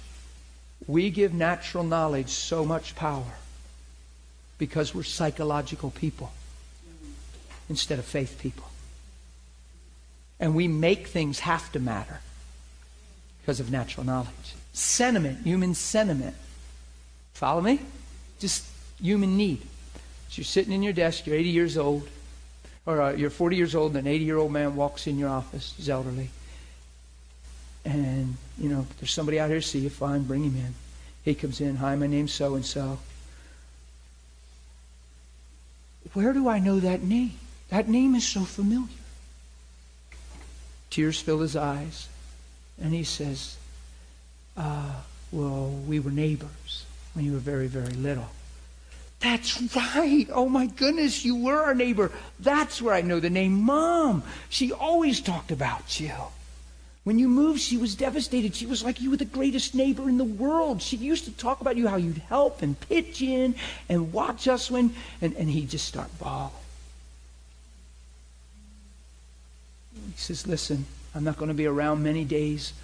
I'm up in years and I couldn't carry this to my grave. But I wasn't the best neighbor that you think I was.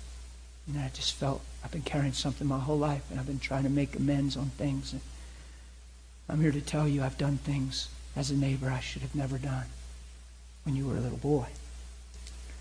And you look at him and you go, What? What do you what do you mean? You mean like sexually? And he's crying uncontrollably. You got a lot of options there if you don't understand truth. Oh my God, you did what to me? You mean I'm a sexual abuse victim? You mean you did what did you do?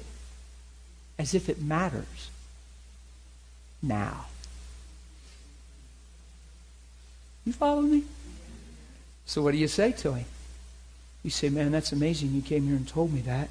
You took a big risk because of how people handle this kind of information. But I'm glad you told me because my question would be, do you know Jesus? I hope you got born again and got your heart and conscience clear. Because there's something more than just confessing. It's being transformed and saved. Yes, that's why I'm doing this, because I got saved and I just felt like I had to clean up some things in my life. So watch what happens to us. Natural knowledge. So you pray together, you hug him real tight. You thank God he's born again. You speak into the value of his life. And he leaves. And your phone rings and it's your wife. And either everything's great because it is, or she says, What's going on? Are you okay today? Yeah, yeah, yeah. Um, no, I'm fine, I'm fine. Yeah. Honey, I know you. I've been married to you for how long? Something's not right. What's going on? And then all of a sudden you say, Well, I didn't know how to handle this. It's been running in my mind. I mean, I'm okay. I'm okay. You got to know I'm okay. I wasn't even sure if I was going to tell you, but tell me what? This guy, neighbor, he did what? Are you kidding me? How old were you? Four? You don't even remember? I don't remember a thing. Now you're talking all about it with her. Now she's sharing her insights, and now she's feeling a little grossed out, whatever. Next thing you know, a friend calls two hours later. Hey, what's up, man? Everything good? Oh, yeah, God's good. God's good. Man, can I talk to you? You're my best friend. Don't tell anybody. This. I just feel like I need to share this with you. I guess. All of a sudden, now you're telling your friend what happened. Two months later, you're in a conference for pastors and leaders, and you're with your wife, and preachers on the platform preaching. Some of you have been through things. Some of you have been touched wrong. Some of you have been violated. There's still things that need to be mended and healed in our lives because we've all been through. Da da da da. And when I'm preaching the gospel, we're just preaching all the pain we've been through, and we need deliverance, we need ministry, and you're sitting there.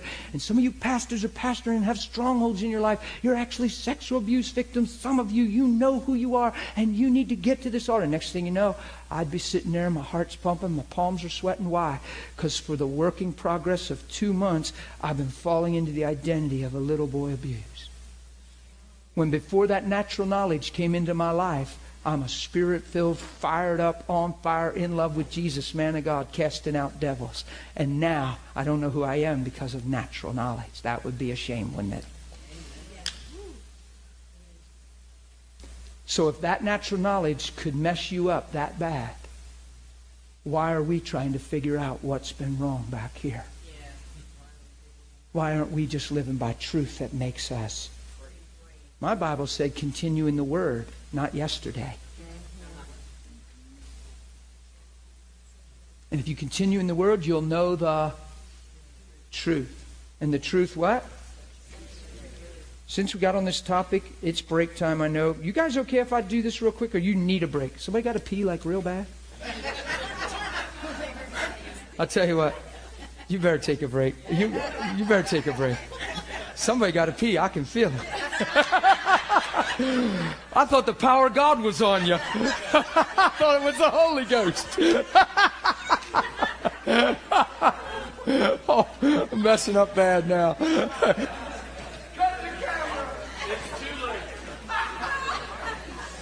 and like when do we this and that as far as because we're not looking i'm not like you can get there's a there's a lot of teaching out there okay that is very technical and very orchestrated it's very textbook and it gets complex and all of a sudden you embrace about four five seven ten reasons why god can't move why people can't be healed it gets real complex I'm encouraging us back to simplicity, okay? It's the finished work of Christ. You don't find Jesus praying for people and saying, wow, I can't, man, I can't do this because you're holding on to your past. Or I can't do this because you have unforgiveness in your heart towards your Aunt Susie. Or, yeah, there's a generational sin that's forbidding me to work. You're in bondage, man. You're under a curse. That's pretty much what we do in the church. We tell people, it's generational, brother. So you actually leave them cursed. Come on, if you're going to tell somebody they're cursed, be strong enough in the spirit to get them free. Come on. So we're, we're like we've become diagnostic Christians. Like we'll diagnose people. Well, you know, I think you're going through this, brother, because there's some things in your heart that God still needs to deal with. And we're in an altar ministry with a badge. I've, Randy, we're like, well, listen, serious. This thing's serious. This is serious. It's it's like, and it, it's it's it's it's it's so serious. It may, oh, yeah, because it's true. But what I'm saying is, it when when I what have I just done for you? If you come up for prayer and I say, well, honey, and I pray, and I go, oh boy, there ain't much moving here. Well, honey, you know, there's just some things that have your heart bottled up, and I'm just believing right now. There's there's some issues, God. This is all God. And there's some things He's getting your attention in, and I'm talking real general, and I'm leaving her with a mysterious problem. Or worse yet, I think uh, this is some generational curse. This thing is deep. It stems back maybe even third, fourth generation. And you're probably just, you know, so it's just something that I see that's okay, now what? So now that I'm cursed and I'm next in line, what's up now? What do I do now? Ah, we're hurting people with this. We're, we're, we're, talking spiritual without manifesting truth. It's spiritual, but it's not in line with truth. What I mean by if Holy Spirit points it out, and I, Adam came up and asked some good questions on this topic, and he said, "So how do you see, like at the altar, if I'm praying for people, this and that?" I've prayed for people, and I've actually seen them at young ages, and certain things happening. And I said, "Do you remember when you were like five? Did you have this and that?" And they'll go, "Oh my God, yeah." And and, and I'll say, "Well, listen." There, God just showed me that. I didn't ask to go there. It just popped up, and I thought, what is this? Now, listen, there's a way you've been thinking through that, and all of a sudden the answer will come. Oh my God! And uh, there's just so powerful. I could just there's it's just neat experiences like that. Now watch. Because Holy Spirit moves that way and it's so phenomenal, we think, wow, it would be a good idea that everybody needs this, and we turn what is a gift of the Spirit into a method of ministry. And that's why I said we're called to follow him, not ask him to follow us. We can take what's a gift from God, it's valid. The one I use one all the time it was one of the first times I ever had the experience. That's why I use it all the time. It, the Lord showed me a, a, boy, 12. He's a full grown man sitting in my office with his wife, but he's 12 in my vision, and he's on the streets of New York. And he's crying, Mommy. Why? Because his mom, Hansel and Gretel him and dumped him. She's a heroin addict, dumped him in a crowd and slipped through the crowd, and he never saw her again. And the next time they found her, she was dead in an alley. So aunt and uncle took him in and raised him and kept this quiet to honor mom and never exploited the situation so he didn't have to carry that shame. And they just said she died for physical reasons or health reasons or whatever. But all his life he lived without a mommy, heroin addict. She left me in the street. Who knows that that carries complications up until the point that truth really takes hold and sets you free, right? So I understand the principle of going back because people say, well, until they can get free. Well, the clearer you preach the gospel is the more hope of getting free because truth makes you free. So the truth is, hey, your mom was hurting and didn't know what she was doing. It's no reflection on your value. You're worth the blood of the Son of God and you're worth his death, your life. Your mom was hurting. Jesus is Lord knows who you are. Your mom couldn't see clear. But what we're saying is, I can't receive God's love because I was never loved. That's the biggest lie on the earth. No wonder we were never loved. Man fell out of love when he ate the fruit of the tree and became selfish. Come on, even some of our parents did their best, and it was still very you know, when you did right, you knew it. When you did wrong, you knew it. and when they corrected you, a lot of times it's because they had enough of you and they're about ready to set you straight. but yet they say, I love you. Just as quick, had enough of you. Ticked off. Come on, I'm being, am I being real?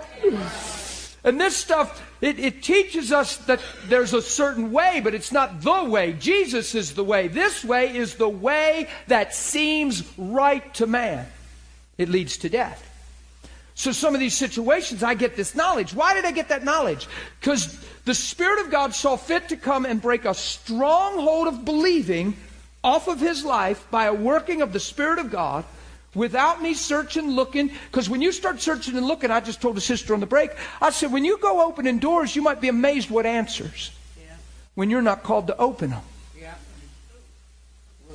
Now that's a that's a humbling thought right there.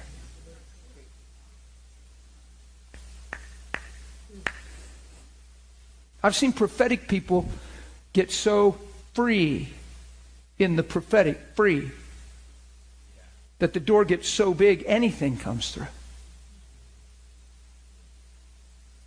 You just, it's, it's all about Jesus. It's not about ministrations, manifestations. It's not about all this stuff. It's all about Jesus, his finished work, and the message he's brought and the transformation that brings. Everything needs to flow through the eye of that needle.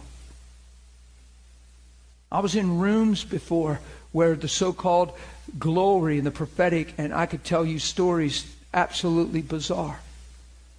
Because I ask God, I don't want to judge things. I don't want to be presumptuous. But you get in, and, and, and you know, there's all kinds of things, and we laugh some of that stuff off and say, well, yeah, that's the move of God. I've been in rooms where there was strange fire, where the motives of the ministers were hurt and deception and need and insecurity. And the fire and the things that were happening had an appearance of God, but the effects and the long lasting, I've, I had to clean up stuff over the years.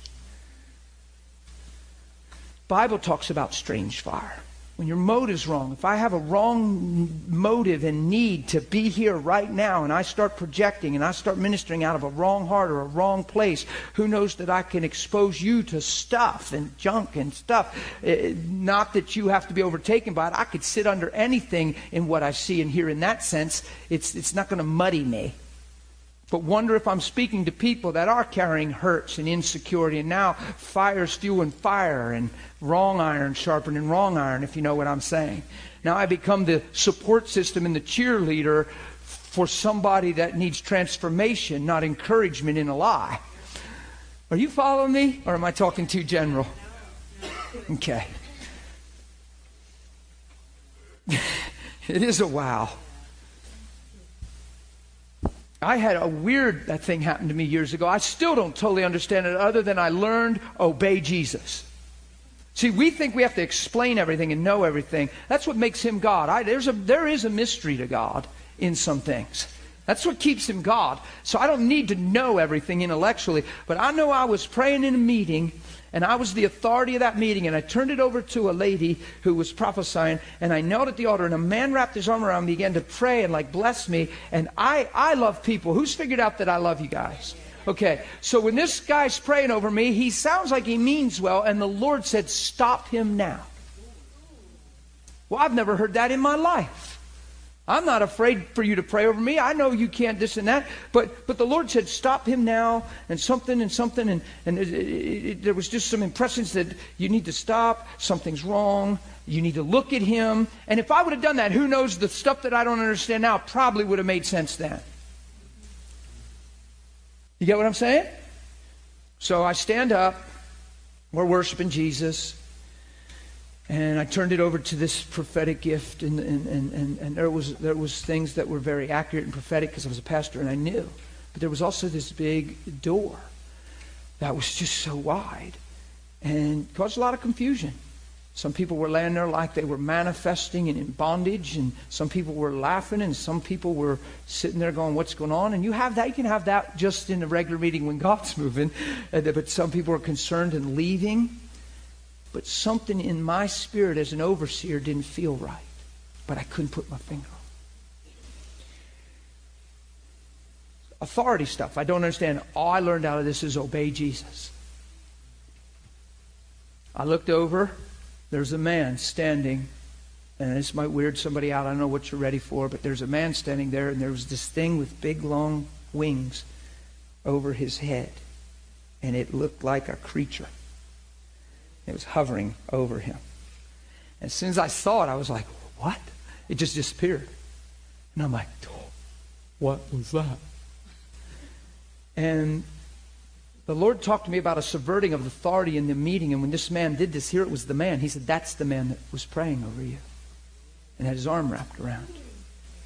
And when you didn't stop him and you agreed and received his blessing, there's, there was some kind of integration of authority. There was something. When I turned it over to this person, this thing was intermingling in the atmosphere. It, was, it had a voice in the meeting. It was through my disobedience as an authority. The reason this thing came to me is because I was the head.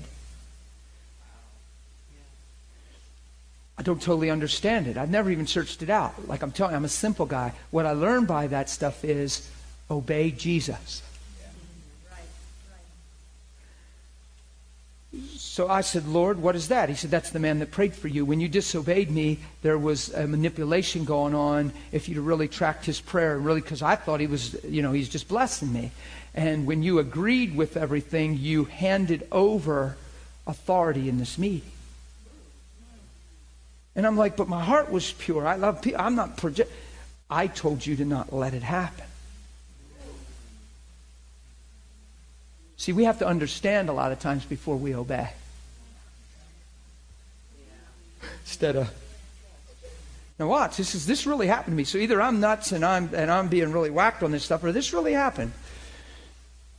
So I leaned against the thing, and this person's ministering, and she comes over, and, and there's some people that are, there's a lot of manifestations going on. And she goes, Do you see the gold? Do you see it's everywhere? It's gold.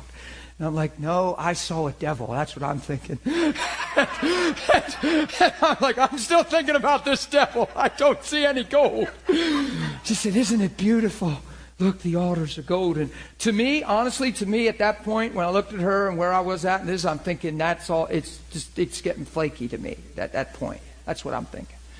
And I'm not saying that people can't have certain pictures and manifestations and see things. I, I'm just saying at that point in this atmosphere. So I said, Lord, what do I do? He said, You need to go take the authority back, cast that thing out of the meeting, cast that thing off of the man. And I'm like, I'm supposed to walk over to this guy and cast this thing off of this man. And who knows that I didn't do real well with that right now. Because I'm thinking there has to be another way. But Lord, if there's any other way, please. and it wasn't a nevertheless, your will be done. It was please. Because I looked over, he actually looked like just everybody else. I don't think the guy, I didn't think the guy even knew what was going on, is what I'm thinking.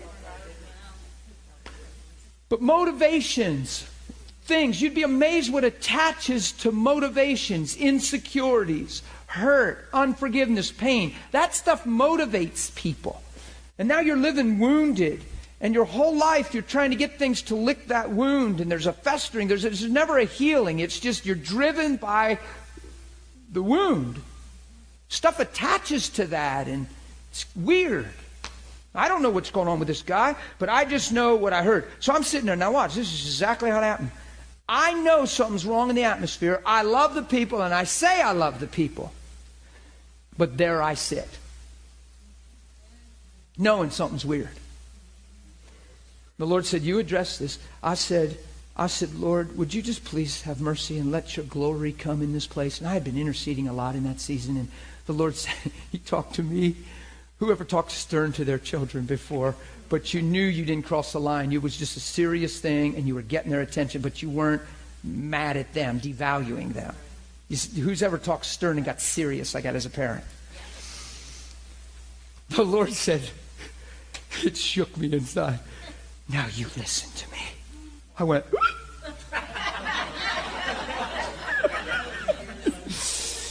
He said, You've been praying for my glory for two years straight now. I give you one simple assignment, and here you sit. Now you go cast that thing out of that man, and my glory will come in the room, and things will realign and get clear, and you will see my glory. But you obey me. I went, Yes, sir. I went right to that guy. Now, when I got there, I felt a little funny. Here's the guy. He's standing there. He's like this. I don't know what that means. Now that I have this knowledge, I can think, he's in some kind of meditation. He's releasing demonic spirits. I could have got real weird with it. Yeah. All I know is I love that guy. He's made in the image of God. I'm not caught up. I just want him helped. I'm not mad at him. He's not my enemy, and he doesn't need booted out of the meeting. So I tapped him. I said, Hey, man, let me ask you a question. Hey, sorry to disturb you. I need to. Did you come up and wrap your arm around me and pray for me? Because I never looked up before the meeting. Were you the one? Yes, yes. I said, Oh, okay. I said, Listen, man, I just got some revelation from the Lord, and I don't know if this sounds strange, but I need to do something. And I said, uh, There's something tracking with you, man, and it, it ain't good. I don't even know if you know it. It's demonic. And when I said that, he gave it away. This the spirit gave it away that was with. He looked at me and got this weird smile on his face, and he went to hug me. And I realized, whoa, this is just it is just because I knew he was trying to like get past what I'm saying because it was exposed. And then I, I this confidence came in me, and this is just how it happened. I said, No, no, sir, we're not doing that right now. I pushed it, and I just said, Come out of him, and I stuck my fingers right in his belly. When I said, Come out of him, you would have thought I shot him with like a 44 Magnum. He just went poof onto the floor. There's a man back here starts bawling uncontrollably. I said, Why are you crying? Do you know him or are you crying? He said, I've never seen him. No, I don't know him. I said, Why are you crying? He said, I'm crying for him. I said, Why? He said, I don't know. I just feel so much compassion for him. I said, Man, get up here. Hover over him, kneel over him, and pray for him. He said, Okay. He's a full grown man. Oh, he's not one of you ladies that get like you get sometimes. I love it. this is one of us guys. Praise the Lord, brother. Amen. Praise the Lord. No. What's going on with you? Man, cry over him. I got up front. Things happened, got clear. There was good things, good testimonies. Prophecy went into a real good realm. Things cleared up, just like God said. I don't have the details to all that. I didn't try to open the door to a bunch of theology, not even looking for any answers. I know I learned to obey Jesus. Sometimes you get a door so big, and because of things that motivate, twist, it can get weird. Let's keep our hearts pure, walk in love, and obey Jesus. And we never have to live in fear. Amen? Amen. So, I don't know how I got on all that, but we got on all that today. Uh, I want to show you something in 1 Corinthians 3. I want to put scripture to this thing that I've been crying out here. Especially it's videoed, I understand, and I've addressed it, and you guys even mentioned names and types of ministry. So this thing is out there, man. She not mad at people. I'm just not I'm just not real encouraged in a lot of the things we're doing. I had somebody come up to me on the break and tell me they were told in, in this session of ministry of something that happened to them when they were like one and they have no knowledge and it wasn't good information. I promise you that's not Jesus. Jesus is not putting a hurdle on the track of your identity. If old things are passed away, he is not disclosing information you had no knowledge of and tempting you with having to handle that now. He's life and life more abundantly. He's not, well, when you were one, this happened. I know it seems intense, but deal with it. I love you. Why does he have to bring that up? Isn't God bigger than that? He just make it like it never happened because he makes it like you never sinned. So why can't he make it as if you were never sinned against?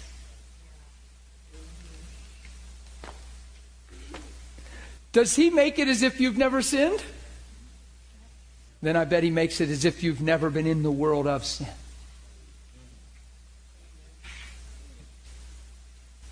If he takes away the effects of your sin, why wouldn't he take away the effects of sin against you?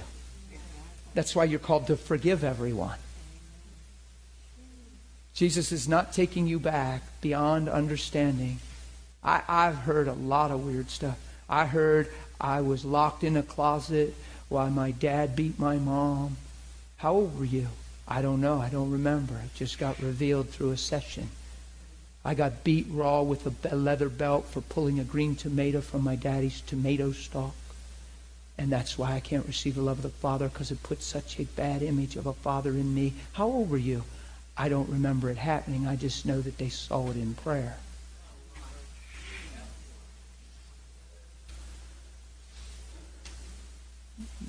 I could tell you a lot of stories because I've done a lot of interviews.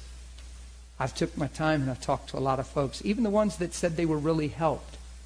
I really looked at the fruit in their life in the sense of not judging them myself, asking them how their life lived has changed rather than an emotional experience they're relating to. How has the fruit, how has their fruitfulness in life changed? And you'd be amazed how there were very little answers in that category just relating to a ministerial time and experience and a rush of peace that's rare. So it's a highlight in their life because I felt God.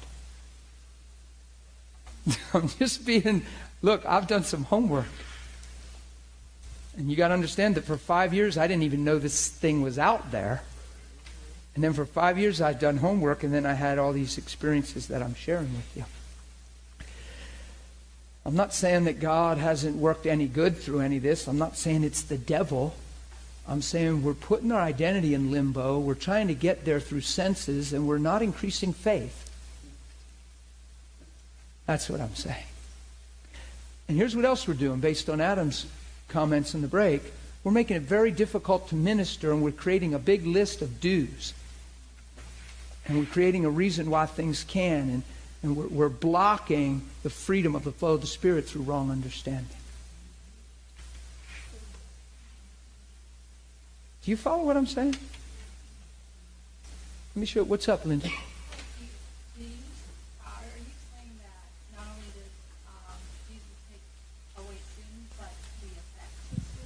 Absolutely.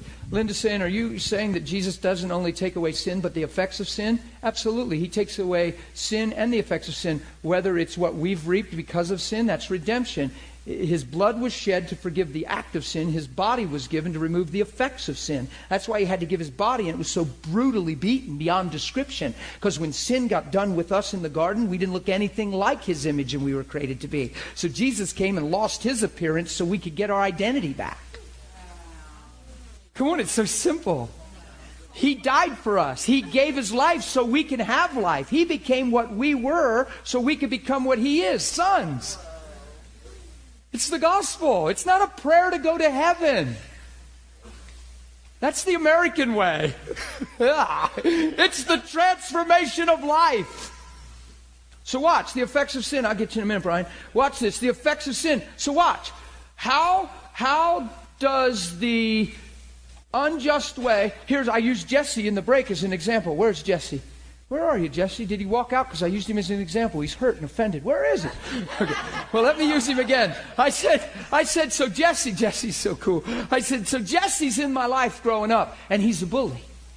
And Jesse bullies me my whole childhood, my whole school years. I was intimidated. Who knows, bullying can be a terrible, traumatic, terrible thing. And you face fear every day and you go to school and the guy bullies you. I had actually one of them in my life. And it was just, and he'd offend me and he'd embarrass me and he'd do it in front of people. And I knew he was bigger and stronger than me. And a couple times I contemplated sneaking up behind him with a baseball bat, taking one good swing. And I thought, well, it's not worth spending the rest of the time in detention, juvenile, in prison, because I wanted to kill him. Because I thought the only way to get rid of him is kill him. Because he was bullying me.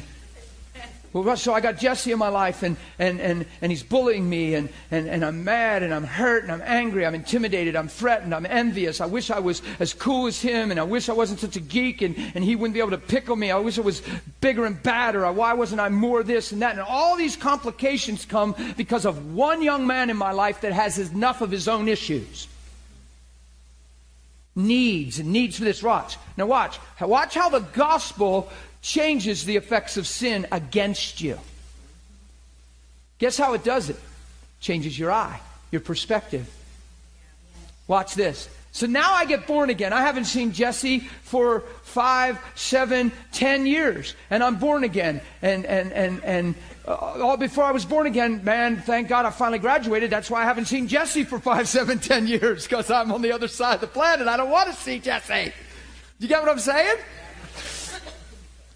But I'm born again now. Watch what happens when I'm born again when I understand why I'm born again. If I'm just saved for me, if I'm just saved for blessings, if I'm just saved for prosperity, if I just incorporate God into my life in hopes of a better life, then nothing changes where Jesse's concerned. He still has the same resume, and thank God those days are over. But if I understand why I'm saved and my heart becomes selfless, I understand love now. I realize that God loved me in the midst of all my perversities, wrong motives, wrong ways, self pursuit, selfish living. All of a sudden I see and realize, oh my gosh, Jesse's as lost or as lost as I've ever been too. That's why he was the way he was. Jesse's been a hurting young man and that hurt was breeding onto me like a cancer and producing the effects of his fallen nature. Uh, boom, boom, boom. Yeah. All of a sudden, I realize he's worth the blood of Jesus. Oh, now I have a, a school reunion coming up, and I hear Jesse's going to be there. And instead of going, oh my God, I'm not even going because if he's there, he'll just make fun of me, he'll bully me. No, I want to go. I want to see Jesse. I want to see how he's doing. I hope things have changed. I hope he knows truth. But I know one thing I have a heart for Jesse because if he knew who he was and he knew who I was, he wouldn't have lived the way he did all his school life. And I hope he's changed. All of a sudden, no matter what he did to me is null and void because I died to myself, so he has nothing now to offend. I see through a whole different view and eye. Jesse is not alive for me. I'm alive for Jesse. Sounds like Christ. I didn't come to be served, I came to serve. See, that's why works of religion is such a lie. Jesus became like a man. God died for his man. Religion says die for your God. God died for his man. Come on, that's just awesome. And it changes things. You can't just incorporate him in and in hopes of a better future and thank God for heaven. It's the transformation of life. It's making my eye brand new. I, I scream it out all the time. I'm screaming it now. I scream it out all the time because it's the truth of the gospel. So the sins that Jesse committed against me are rendered irrelevant and void and as if they never happened with no effect because God's changed me and the eye I look through and the needs I have and where I live from. All of a sudden, Jesse has nothing to touch, push, or hurt in me anymore. Why? Because I love him now. And the worse off he is, the more compassion would flow. The more I'd pray in secret. Where sin abounds, grace abounds. Why? Because it just reveals how in trouble people are. Not trouble to us, in trouble. Why is it so easy to cry because of people instead of cry for people? Because we are in it for ourselves at some degree. And it's how people are affecting us instead of how we love them. And if God was an ounce that way, He'd have never sent His Son because we'd have crossed the line somewhere. But love takes no account of uh, suffered wrong. Why? Because it doesn't seek its own. And yet here we are, Christians, full of rights, offenses, and reasons to be the way we are. We have a main, wonderful reason to be like Him. Amen? So, yeah, does that answer your question, Linda? You ask me good questions. You really pull my cord. Geez, I feel like one of them pull cord puppets, you know. You pull it out about a mile with one of them questions. It's just.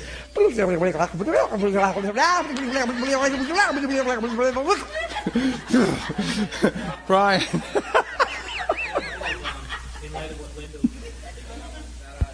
In light of uh, what Linda was asking, I always read Isaiah 53 4 that way, where it says, Surely our griefs he himself bore and our sorrows he carried.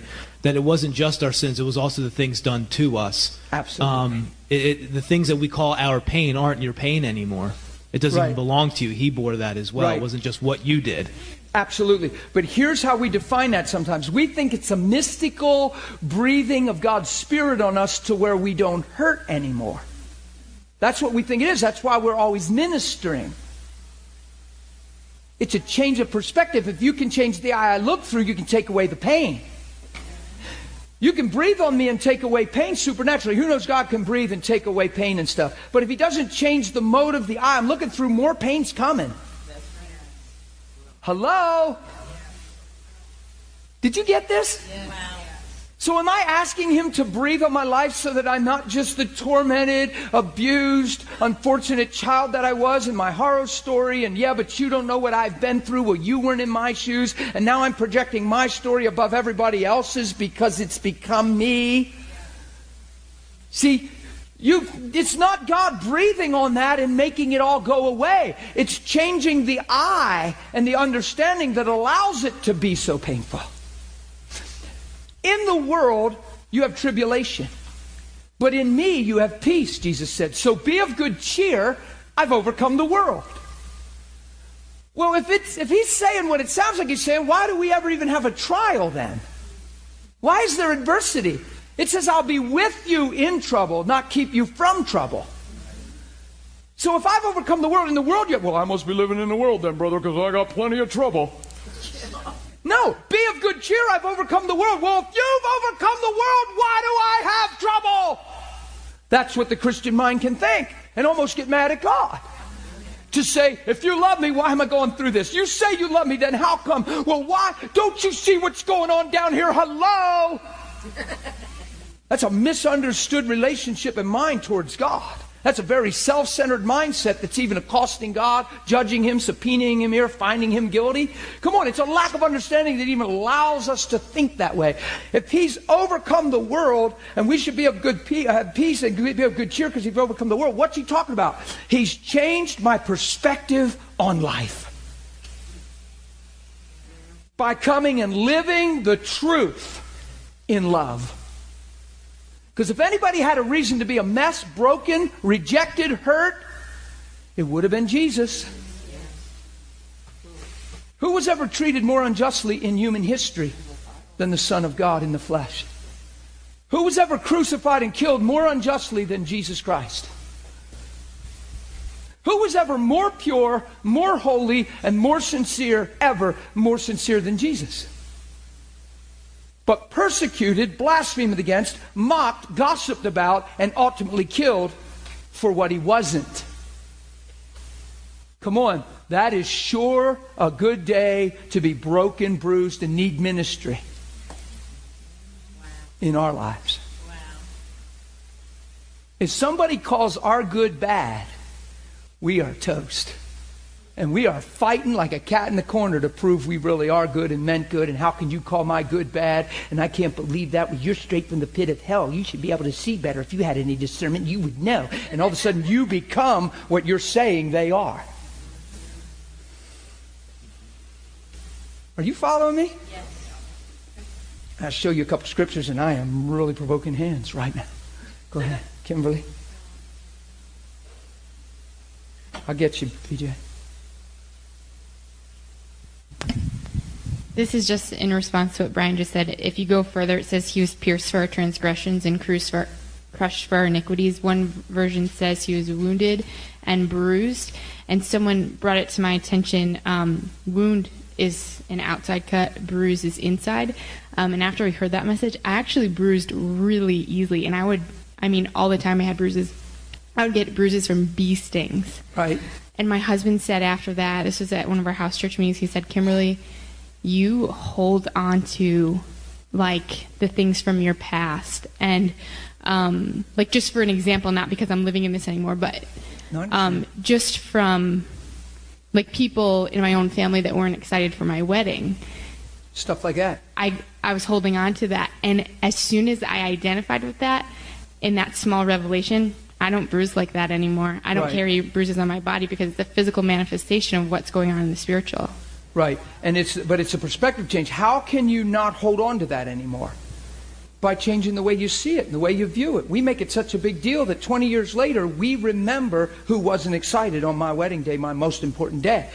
Instead of putting it in right perspective, understanding the soul of people, the expectations I have over them, how I'm set up to be disappointed because of what I put on people, da da da. So Jesus comes and gets bruised, gets wounded, takes the penalty, the suffering that we've all experienced for sin, and puts it on himself to take it away. Is it a mystical, mysterious breath of God thing, or is it a change of view transformed from self to love? Do you get it? Because I can stand here and think of my childhood and remember my past to a T, and it does a totally different thing in my heart than it would have before the gospel. Because now I can look and see, man, if, if people in my life knew Jesus like we're preaching now, if people saw who they were, things would have been different. Here's a good way Todd shares with people when they're hurt. He says, if he says, I understand they said that. No, I understand. See, we're not making light of it, but we don't want you to focus there. So here's what Todd will say. I've heard him say this. It's wisdom. It's from the Lord. He says, listen, he says, I, I know how you have to be feeling because you're expressing it. And I know, and I know they did that. And I'm not trying to make light, but let me ask you a question. If they were filled with Holy Spirit and walking in the love of God, would they have said the things they said and did the things they did? And they're like, well, no. Well, then see, your problem isn't flesh and blood. Your war's not flesh and blood. Those people you're mad at, you could cry for because there's things they don't see and don't know. It's not even who they are. So if it's not who they are, how can they treat you for who you are? I mean, come on. The reason a husband can't love his wife, it says, is because he doesn't love himself.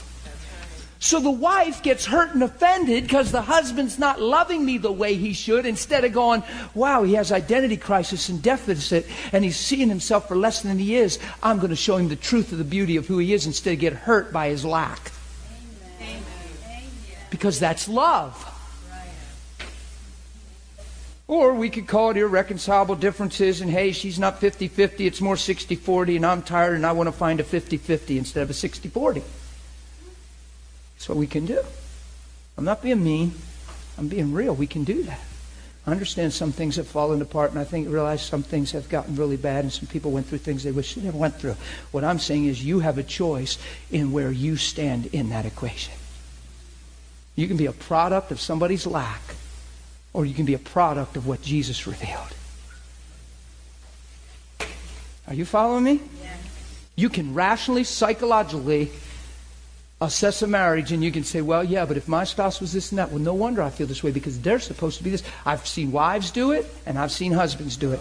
Wives will say, well, I'm tired of being the head. I always have to take the reins and they're supposed to rise up and take the, and I wish they, I wasn't created to be the head and I wish they, and now they just have an issue. They have a chip on their shoulder. And every time their husband expresses a lack of spirituality, their heart gets harder, their resume gets more defined, and they find a little circle of friends that have the same kind of husbands and they support one another in that lie.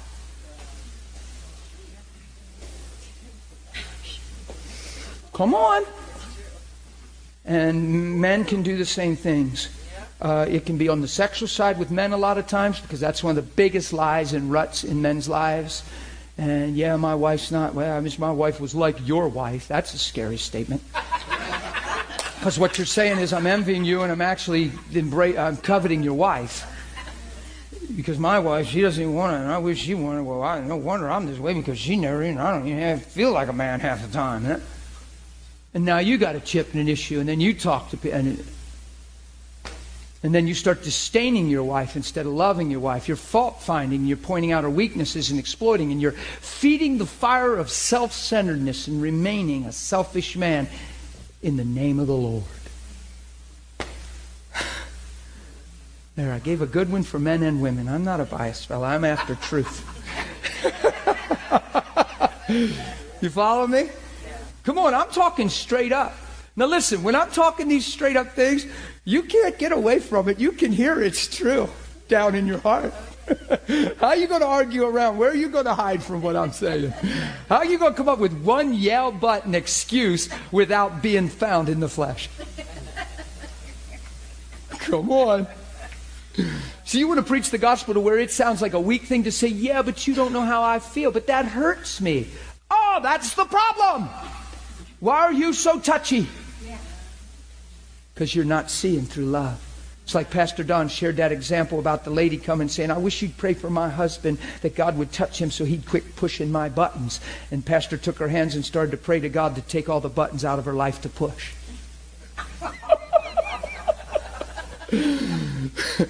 Father, I ask you to touch her now and just take all the buttons out of her so there's nothing to push, God. See, because her focus is what's wrong with her husband instead of the heart she's living from. Because now all you're doing is saying, change my husband for my sake. And now that your husband's changed, you're still living for your sake. So you're still in a mess. So now the whole world revolves around you. And if things ain't going your way, you ain't okay. Oh, selfish, selfish, selfish. Deny your, pick up your, and follow Jesus. Don't sing to him. Don't pray to him. Don't read about him. I mean, you can do all that, but please be sure to follow him. Because anything else is religious tradition, and it's the form of God without the power of God, which means a transformed life. He says denying it doesn't mean the power, meaning the dunamis, supernatural, dead raising power. It's the power of godliness. Yeah, come on. See, there's people deceived and they're walking in a form of God, of godliness, denying the power thereof. The power thereof of what? Not the resurrection power, the power of godliness the power of a transformed life because these things are still accepted in their heart as if we're just mere men instead of his children. And we make acceptance for pain and hurt and, and bitterness because we fault find and we so fix on what's wrong that it makes us right. And we all perish in the midst. God isn't right. If He was right, we're wrong. God was righteous, and now we're in. You following me? Do you hear how I always go back to that stuff? Back to love, back to love, back to love, back to love. That's, yeah. Well, you could tell this fasting thing was just kind of a good, slight kind of idea, but it sure wasn't a reality, was it? I have two scriptures. I'm, I'm back. I'm back, backing up to where we were with some of this past stuff, some of the stuff we've talked about. Okay, Corinthians, 1 Corinthians three. I want you to see this. This is scriptural. This is amazing. This is really good. Oh my. Verse 18. Let no one deceive himself. If anyone among you seems to be wise in this age, wise in this age. Let him become a fool that he may become wise. I've learned a long time ago that you're not going to identify me through the fall of man. You're not going to identify my anatomy, my age, what I'm prone and subject to because of man's experience. We have, we have, we have observed fallen man and identified ourselves. When I turned 40, I started getting things in the mail. You are now over 40. You are more prone to this, this, this than ever before. Da da da da da da da. And I'm like, ah! That's crazy. You know what I do with it? Well, I do. I do plunk it.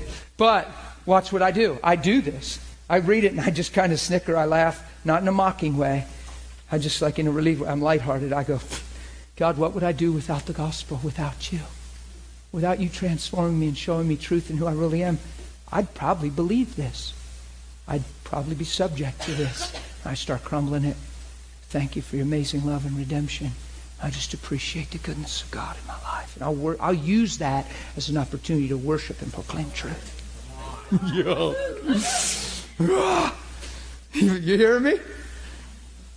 I will. Because if, if I don't do that, guess what? Guess what? You get to be 50, and then this and that, and your buddy says, Oh man, that's what happened to me when I was 50. That's right about the time when I started feeling that. You know, that's when they say this, and that's when they say, Who is they? it's human experience, apart from the finished work. I tell people I'm going to be a living epistle of this. You can hear me arrogant or what, but I'm going to be a living epistle of that topic right there. I don't believe degeneration, breakdown, wear out. I believe we run our course, fulfill the will of God, and we can pass on and be with Him and prophesy over our family and do all that. I don't believe you. You. I don't believe it's the way we say it is. I'm just telling you. There's stuff like I'm a runner. I've been running for years. People say, "Well, you shouldn't run so much; you'll wear out your knees." That's in some other kingdom. God didn't make me to wear out my knees. Well, yeah, but you don't understand. I'm on cement all day, but I work hard, but I this. That belief right there, you're, you're giving yourself permission to fall apart. I've worked for 15 years on the cement, working very hard. I jog on the roads and the trails. I, I don't have a pain in my body. Am I a super Christian? It's a simple belief system thing. I run as fast as I ran when I was 33. I just ran six miles the other day, six and a half minute miles, and felt like, ah, I'm coming down the straightaway at the trail and I'm worshiping Jesus and thanking Him for the capacity and just the health and just, ah, and I'm actually freaking out in the woods. Father, I just thank you. And I'm running, and the more I worship, the faster I run. Yeah. You're like, dude, you're delusional. It's just an emotional whirlwind. When you come off of that thing, you're going to be in pain. Well, I've been riding that cloud for 16 years. It ain't popped yet. Let's just keep riding. See, I had a friend tell me that once, dude. You're just you're getting into emotion. You know, when that thing comes down, man, you're like, you're, when that thing pops, you're going to be. Yeah, it's just. Ah! I'm so waiting for the worst, aren't we? And then, and then we've been so hurt and so this, and we've seen the misuse of a lot of things, so we think what I'm talking is hypo spiritual, out of balance, out of context, and then we're like, ah, that's just pride and that's just crazy. You got to face reality, brother. We're either one extreme or the other. Why can't we just be in the happy middle of God's grace? Because if what everybody was saying about me, the way I live and do things, and you, some, some of you ain't hunters, and I understand some of you don't like hunting. I'm not trying to be gross with that. You ask Rusty and Melissa. They, Rusty, like, was like, he was, it was a thing of worship for him, just watching me just hunt and the stuff I do. I, I shot a deer at their place. They, they don't live on mountains, they live on cliffs. They live on cliffs. So the first deer I shot was demon possessed. Because instead of just dying and letting me have dominion, it ran to the cliff and died on the edge of the cliff. And it went to the bottom. And I said, That was not the will of the Lord. When I got to that deer, I looked up. I said, Man, it's getting dark. I called Rusty just to show you how the mountains are. It took him 20 couple minutes, 25 minutes to get to me in his car. The next night, I get this other deer. It went 10 steps and fell over, and I said, That's Jesus right there. It stood back up and said, uh uh It's the same devil. Ran that thing across the flat and it just went, Phew, and it wasn't dead. It was running and it ran off the cliff. I come down out of my tree. I went over there. I'm like, no way. I get down there and you know what I said? I said, I ain't calling Rusty to come the whole way around again. And it's early. It was early. I had two hours to wait till dark. I thought, I'm getting this thing out of here. I took the bottom of my tree stand down there, tied the deer in a ball as tight as I could, and put it on my back, and went right back up to the house. Wow. And when Rusty got there, I'm standing there, and you couldn't tell I did that. Now, I'm 49. Now, most people that are 30 would say you couldn't do that. It's all here, it's all in your belief. It's not, I'm not trying to say, hey, I'm some buffed and healthy man. I don't have a grid for certain things, so I don't experience them. Are you following me? That's all I'm saying. And they watched me do certain things there. And, and of course, you can condition yourself and get yourself. But there's certain things like that because I was like, I know some of you don't understand hunting and all that, but Jesus helps me. He tells me sometimes, stand up, you better get ready. You know, hey, quit worshiping me for a minute and just. so be like, Buck's rubbing my tree. Father. the tree I'm sitting in, you know. no, I didn't see anything today. I saw the Lord. He was high and lifted up. His train filled the temple. You didn't see no deer? No. Go down, your tree's all rubbed. so he's like, Psst hey, I'll be back. Whop! oh, God. I was hunting turkeys last year. Here I am on this. I was just going to wrap up at the end of the week on something, right? Different.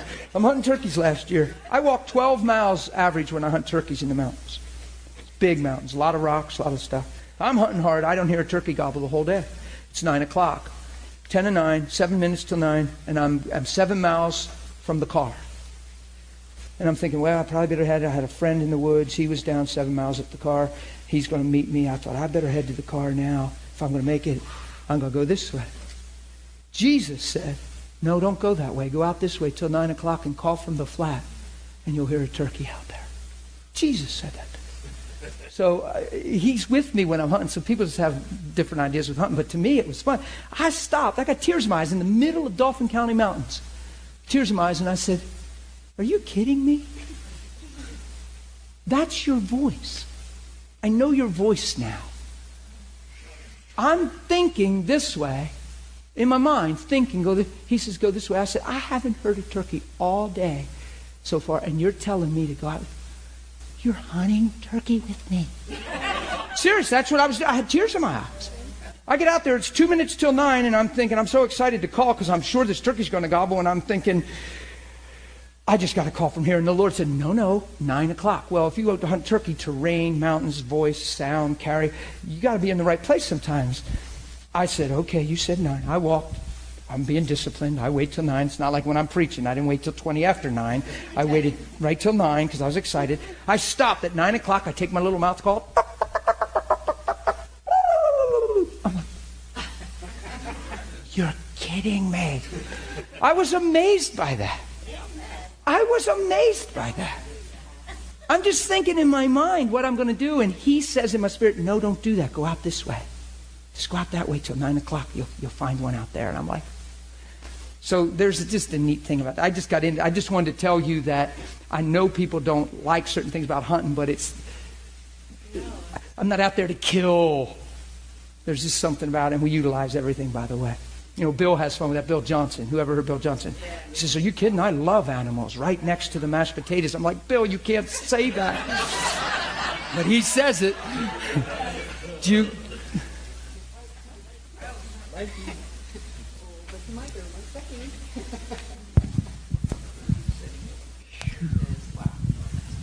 I, I just want to add to that that the Holy Spirit does that. He built our relationship, Anthony's and mine, our marriage through what we call left and right. Okay? We started out in a relationship, getting in the car, and we would, he'd, he'd say, Okay, Holy Spirit, which way? And I would hear left. He would ask a question, I would hear right. I'd hear name of a road. Or he'd speak in tongue, I'd get the interpretation, name of a place to go. And He built our relationship, and He's built our marriage like that. And I can't help but th- it's like my- hearing. my heart is so palpitating right now. Yeah. I've got to. It will, if, the, if I hush, the mountains will cry out. if you allow Holy Spirit, Daddy God, Jesus, to to do what you what you were just explaining in? Turkey, what we just explained with the car and a relationship, it will so change a marriage. Every aspect It'll change life. every aspect. Because yeah. you live with him. Amen. He's with you. Right? So that's the point of what she's saying. I want you to see this quick. I can wrap this up. I can do this quick. I want you to see these two scriptures. I got like five, six minutes. Oh my goodness. Let no one deceive himself. If anyone seems to be wise in this age, let him become a fool. So there's an absolute conversion of knowledge. There's, a, there's actually a 180 from the way that seems right to man, the way that's in God. So people that are wise in this age need to become a fool. Do you see the dramatic change of the two forms of wisdom? So you could have tons of worldly wisdom and be somebody in worldly wisdom, and God says, but you need to become a fool because that's not my wisdom. That's amazing. We're not conformed to the world, transformed by the renewing of our mind. The Bible says, be renewed in the spirit of your mind. Now watch. Let him become a fool, that he become wise. For the wisdom of this world is foolishness with God. For it is written, He catches the wise in their own craftiness. And again, the Lord knows the thoughts of the wise, that they are futile. Therefore, now Paul's writing all this to give glory to God, point to Him as the source of all, the source of life, the source of wisdom. Because in the beginning of the chapter, there was some sectarianism going on. People were saying, I'm of Paul, I'm of Apollos, I'm of Cephas. And he's like, Whoa, what are you guys doing? We're all of Christ. And thank God for teachers He's placed in your life, but stop, don't, don't let it become weird. And you know what I mean? Right? And comparison, and yeah, well, I go to, well, yeah, but our church, man, well, do you have this going on in your church? Because, man, God's been this and that. I've seen that with Christians. Comparison, and, well, my pastor this, or I'm this, or I go to this home group, or do you know who they are? Well, blah, blah, blah. Ah, here's what Paul's saying Let no one boast in men, for all things are yours. Come on. Why would you boast in men when it's the Father's good pleasure to give you the kingdom? Get your eyes bigger.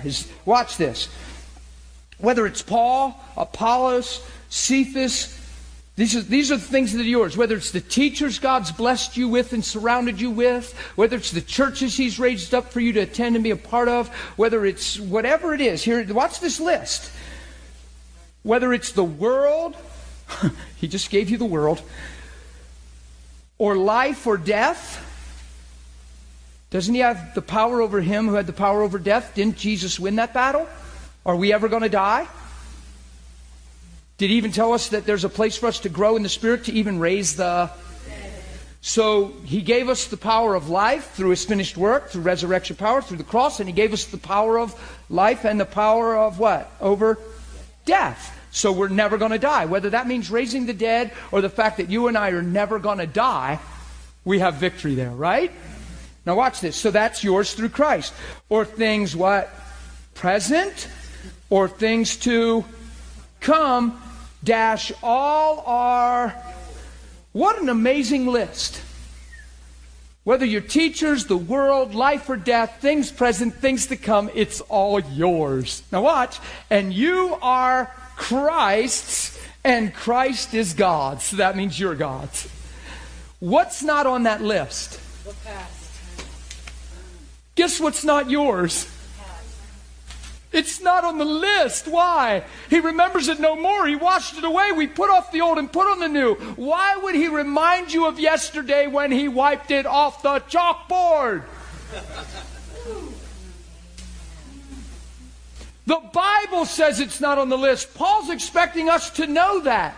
We don't have a former, we have a present and things to come. Go to Romans 8 real quick. I'm trying to wrap this up. Oh, I got three minutes. I can do this quick, quick, quick, quick, quick. Go to Romans 8, quick. I'm going to read even if you're not there. Who shall separate us, verse 35, from the love of Christ? Who shall separate us from the love of Christ? Shall tribulation, distress, persecution, famine, nakedness, peril, sword? As it is written, all questions, right? As it is written, for your sake we are killed all the day long, we are counted as sheep for the slaughter, yet in all these things we are more than conquerors no matter what we're facing, no matter what we're going through, the perilous, the, the famine, the nakedness, the sword, none of we're more than conquerors through him who loved us. Why? Because truth's holding us. Our perspectives change. We know what's true now. Now watch. Paul's writing and he's just escalating. For I am persuaded. Man, this is Paul's profession right now. Watch this. I am persuaded that neither death nor life. He's starting to go through a list. You'll find that it's kind of similar, but a little more extensive than the other list. The other list was the world, life and death, your teachers, the world, life and death, present, and things to come. This list says whether life nor death, angels, principalities, powers, things present, things to come, heights, depth, nor any other thing. So he just makes it nothing shall be able to separate me from the love of God which is in Christ Jesus our Lord. So, what can keep us from the love of God?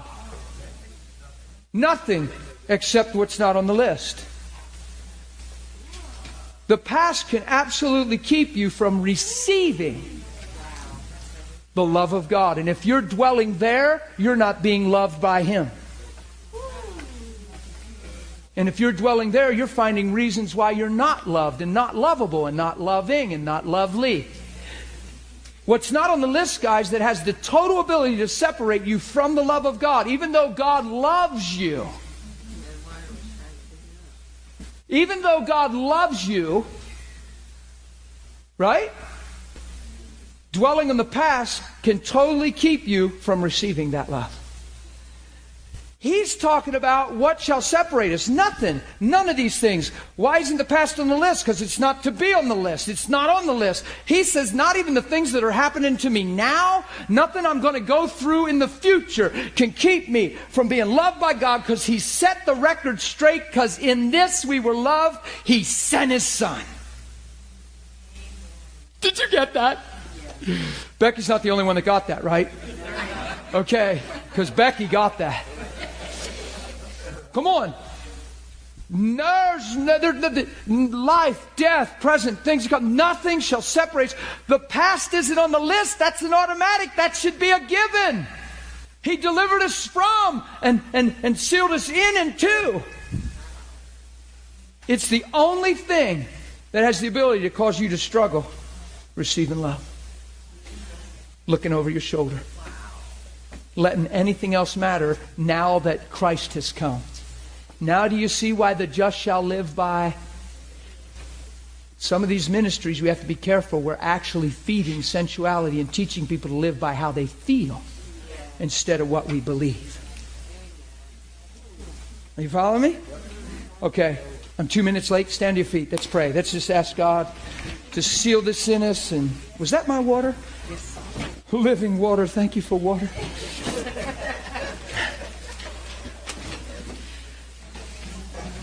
Natural knowledge, man. Don't let it eat your lunch. Let spiritual truth.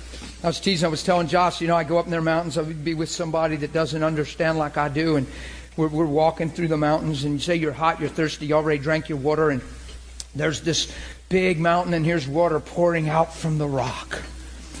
I That's like that. People were like, oh my God, you drink that? And all that stuff. I, am telling you, there's people freak out over that stuff. I'm like, there's God's filter, the mountain. The earth is the Lord's and the fullness thereof, and I'm his kid, and we got so much natural knowledge that you don't have the faith. If you don't have the faith, don't drink the water because then you're tempting your own self. But, but don't fuss me and tell me I'm going to die premature because I drank it. That's what we do.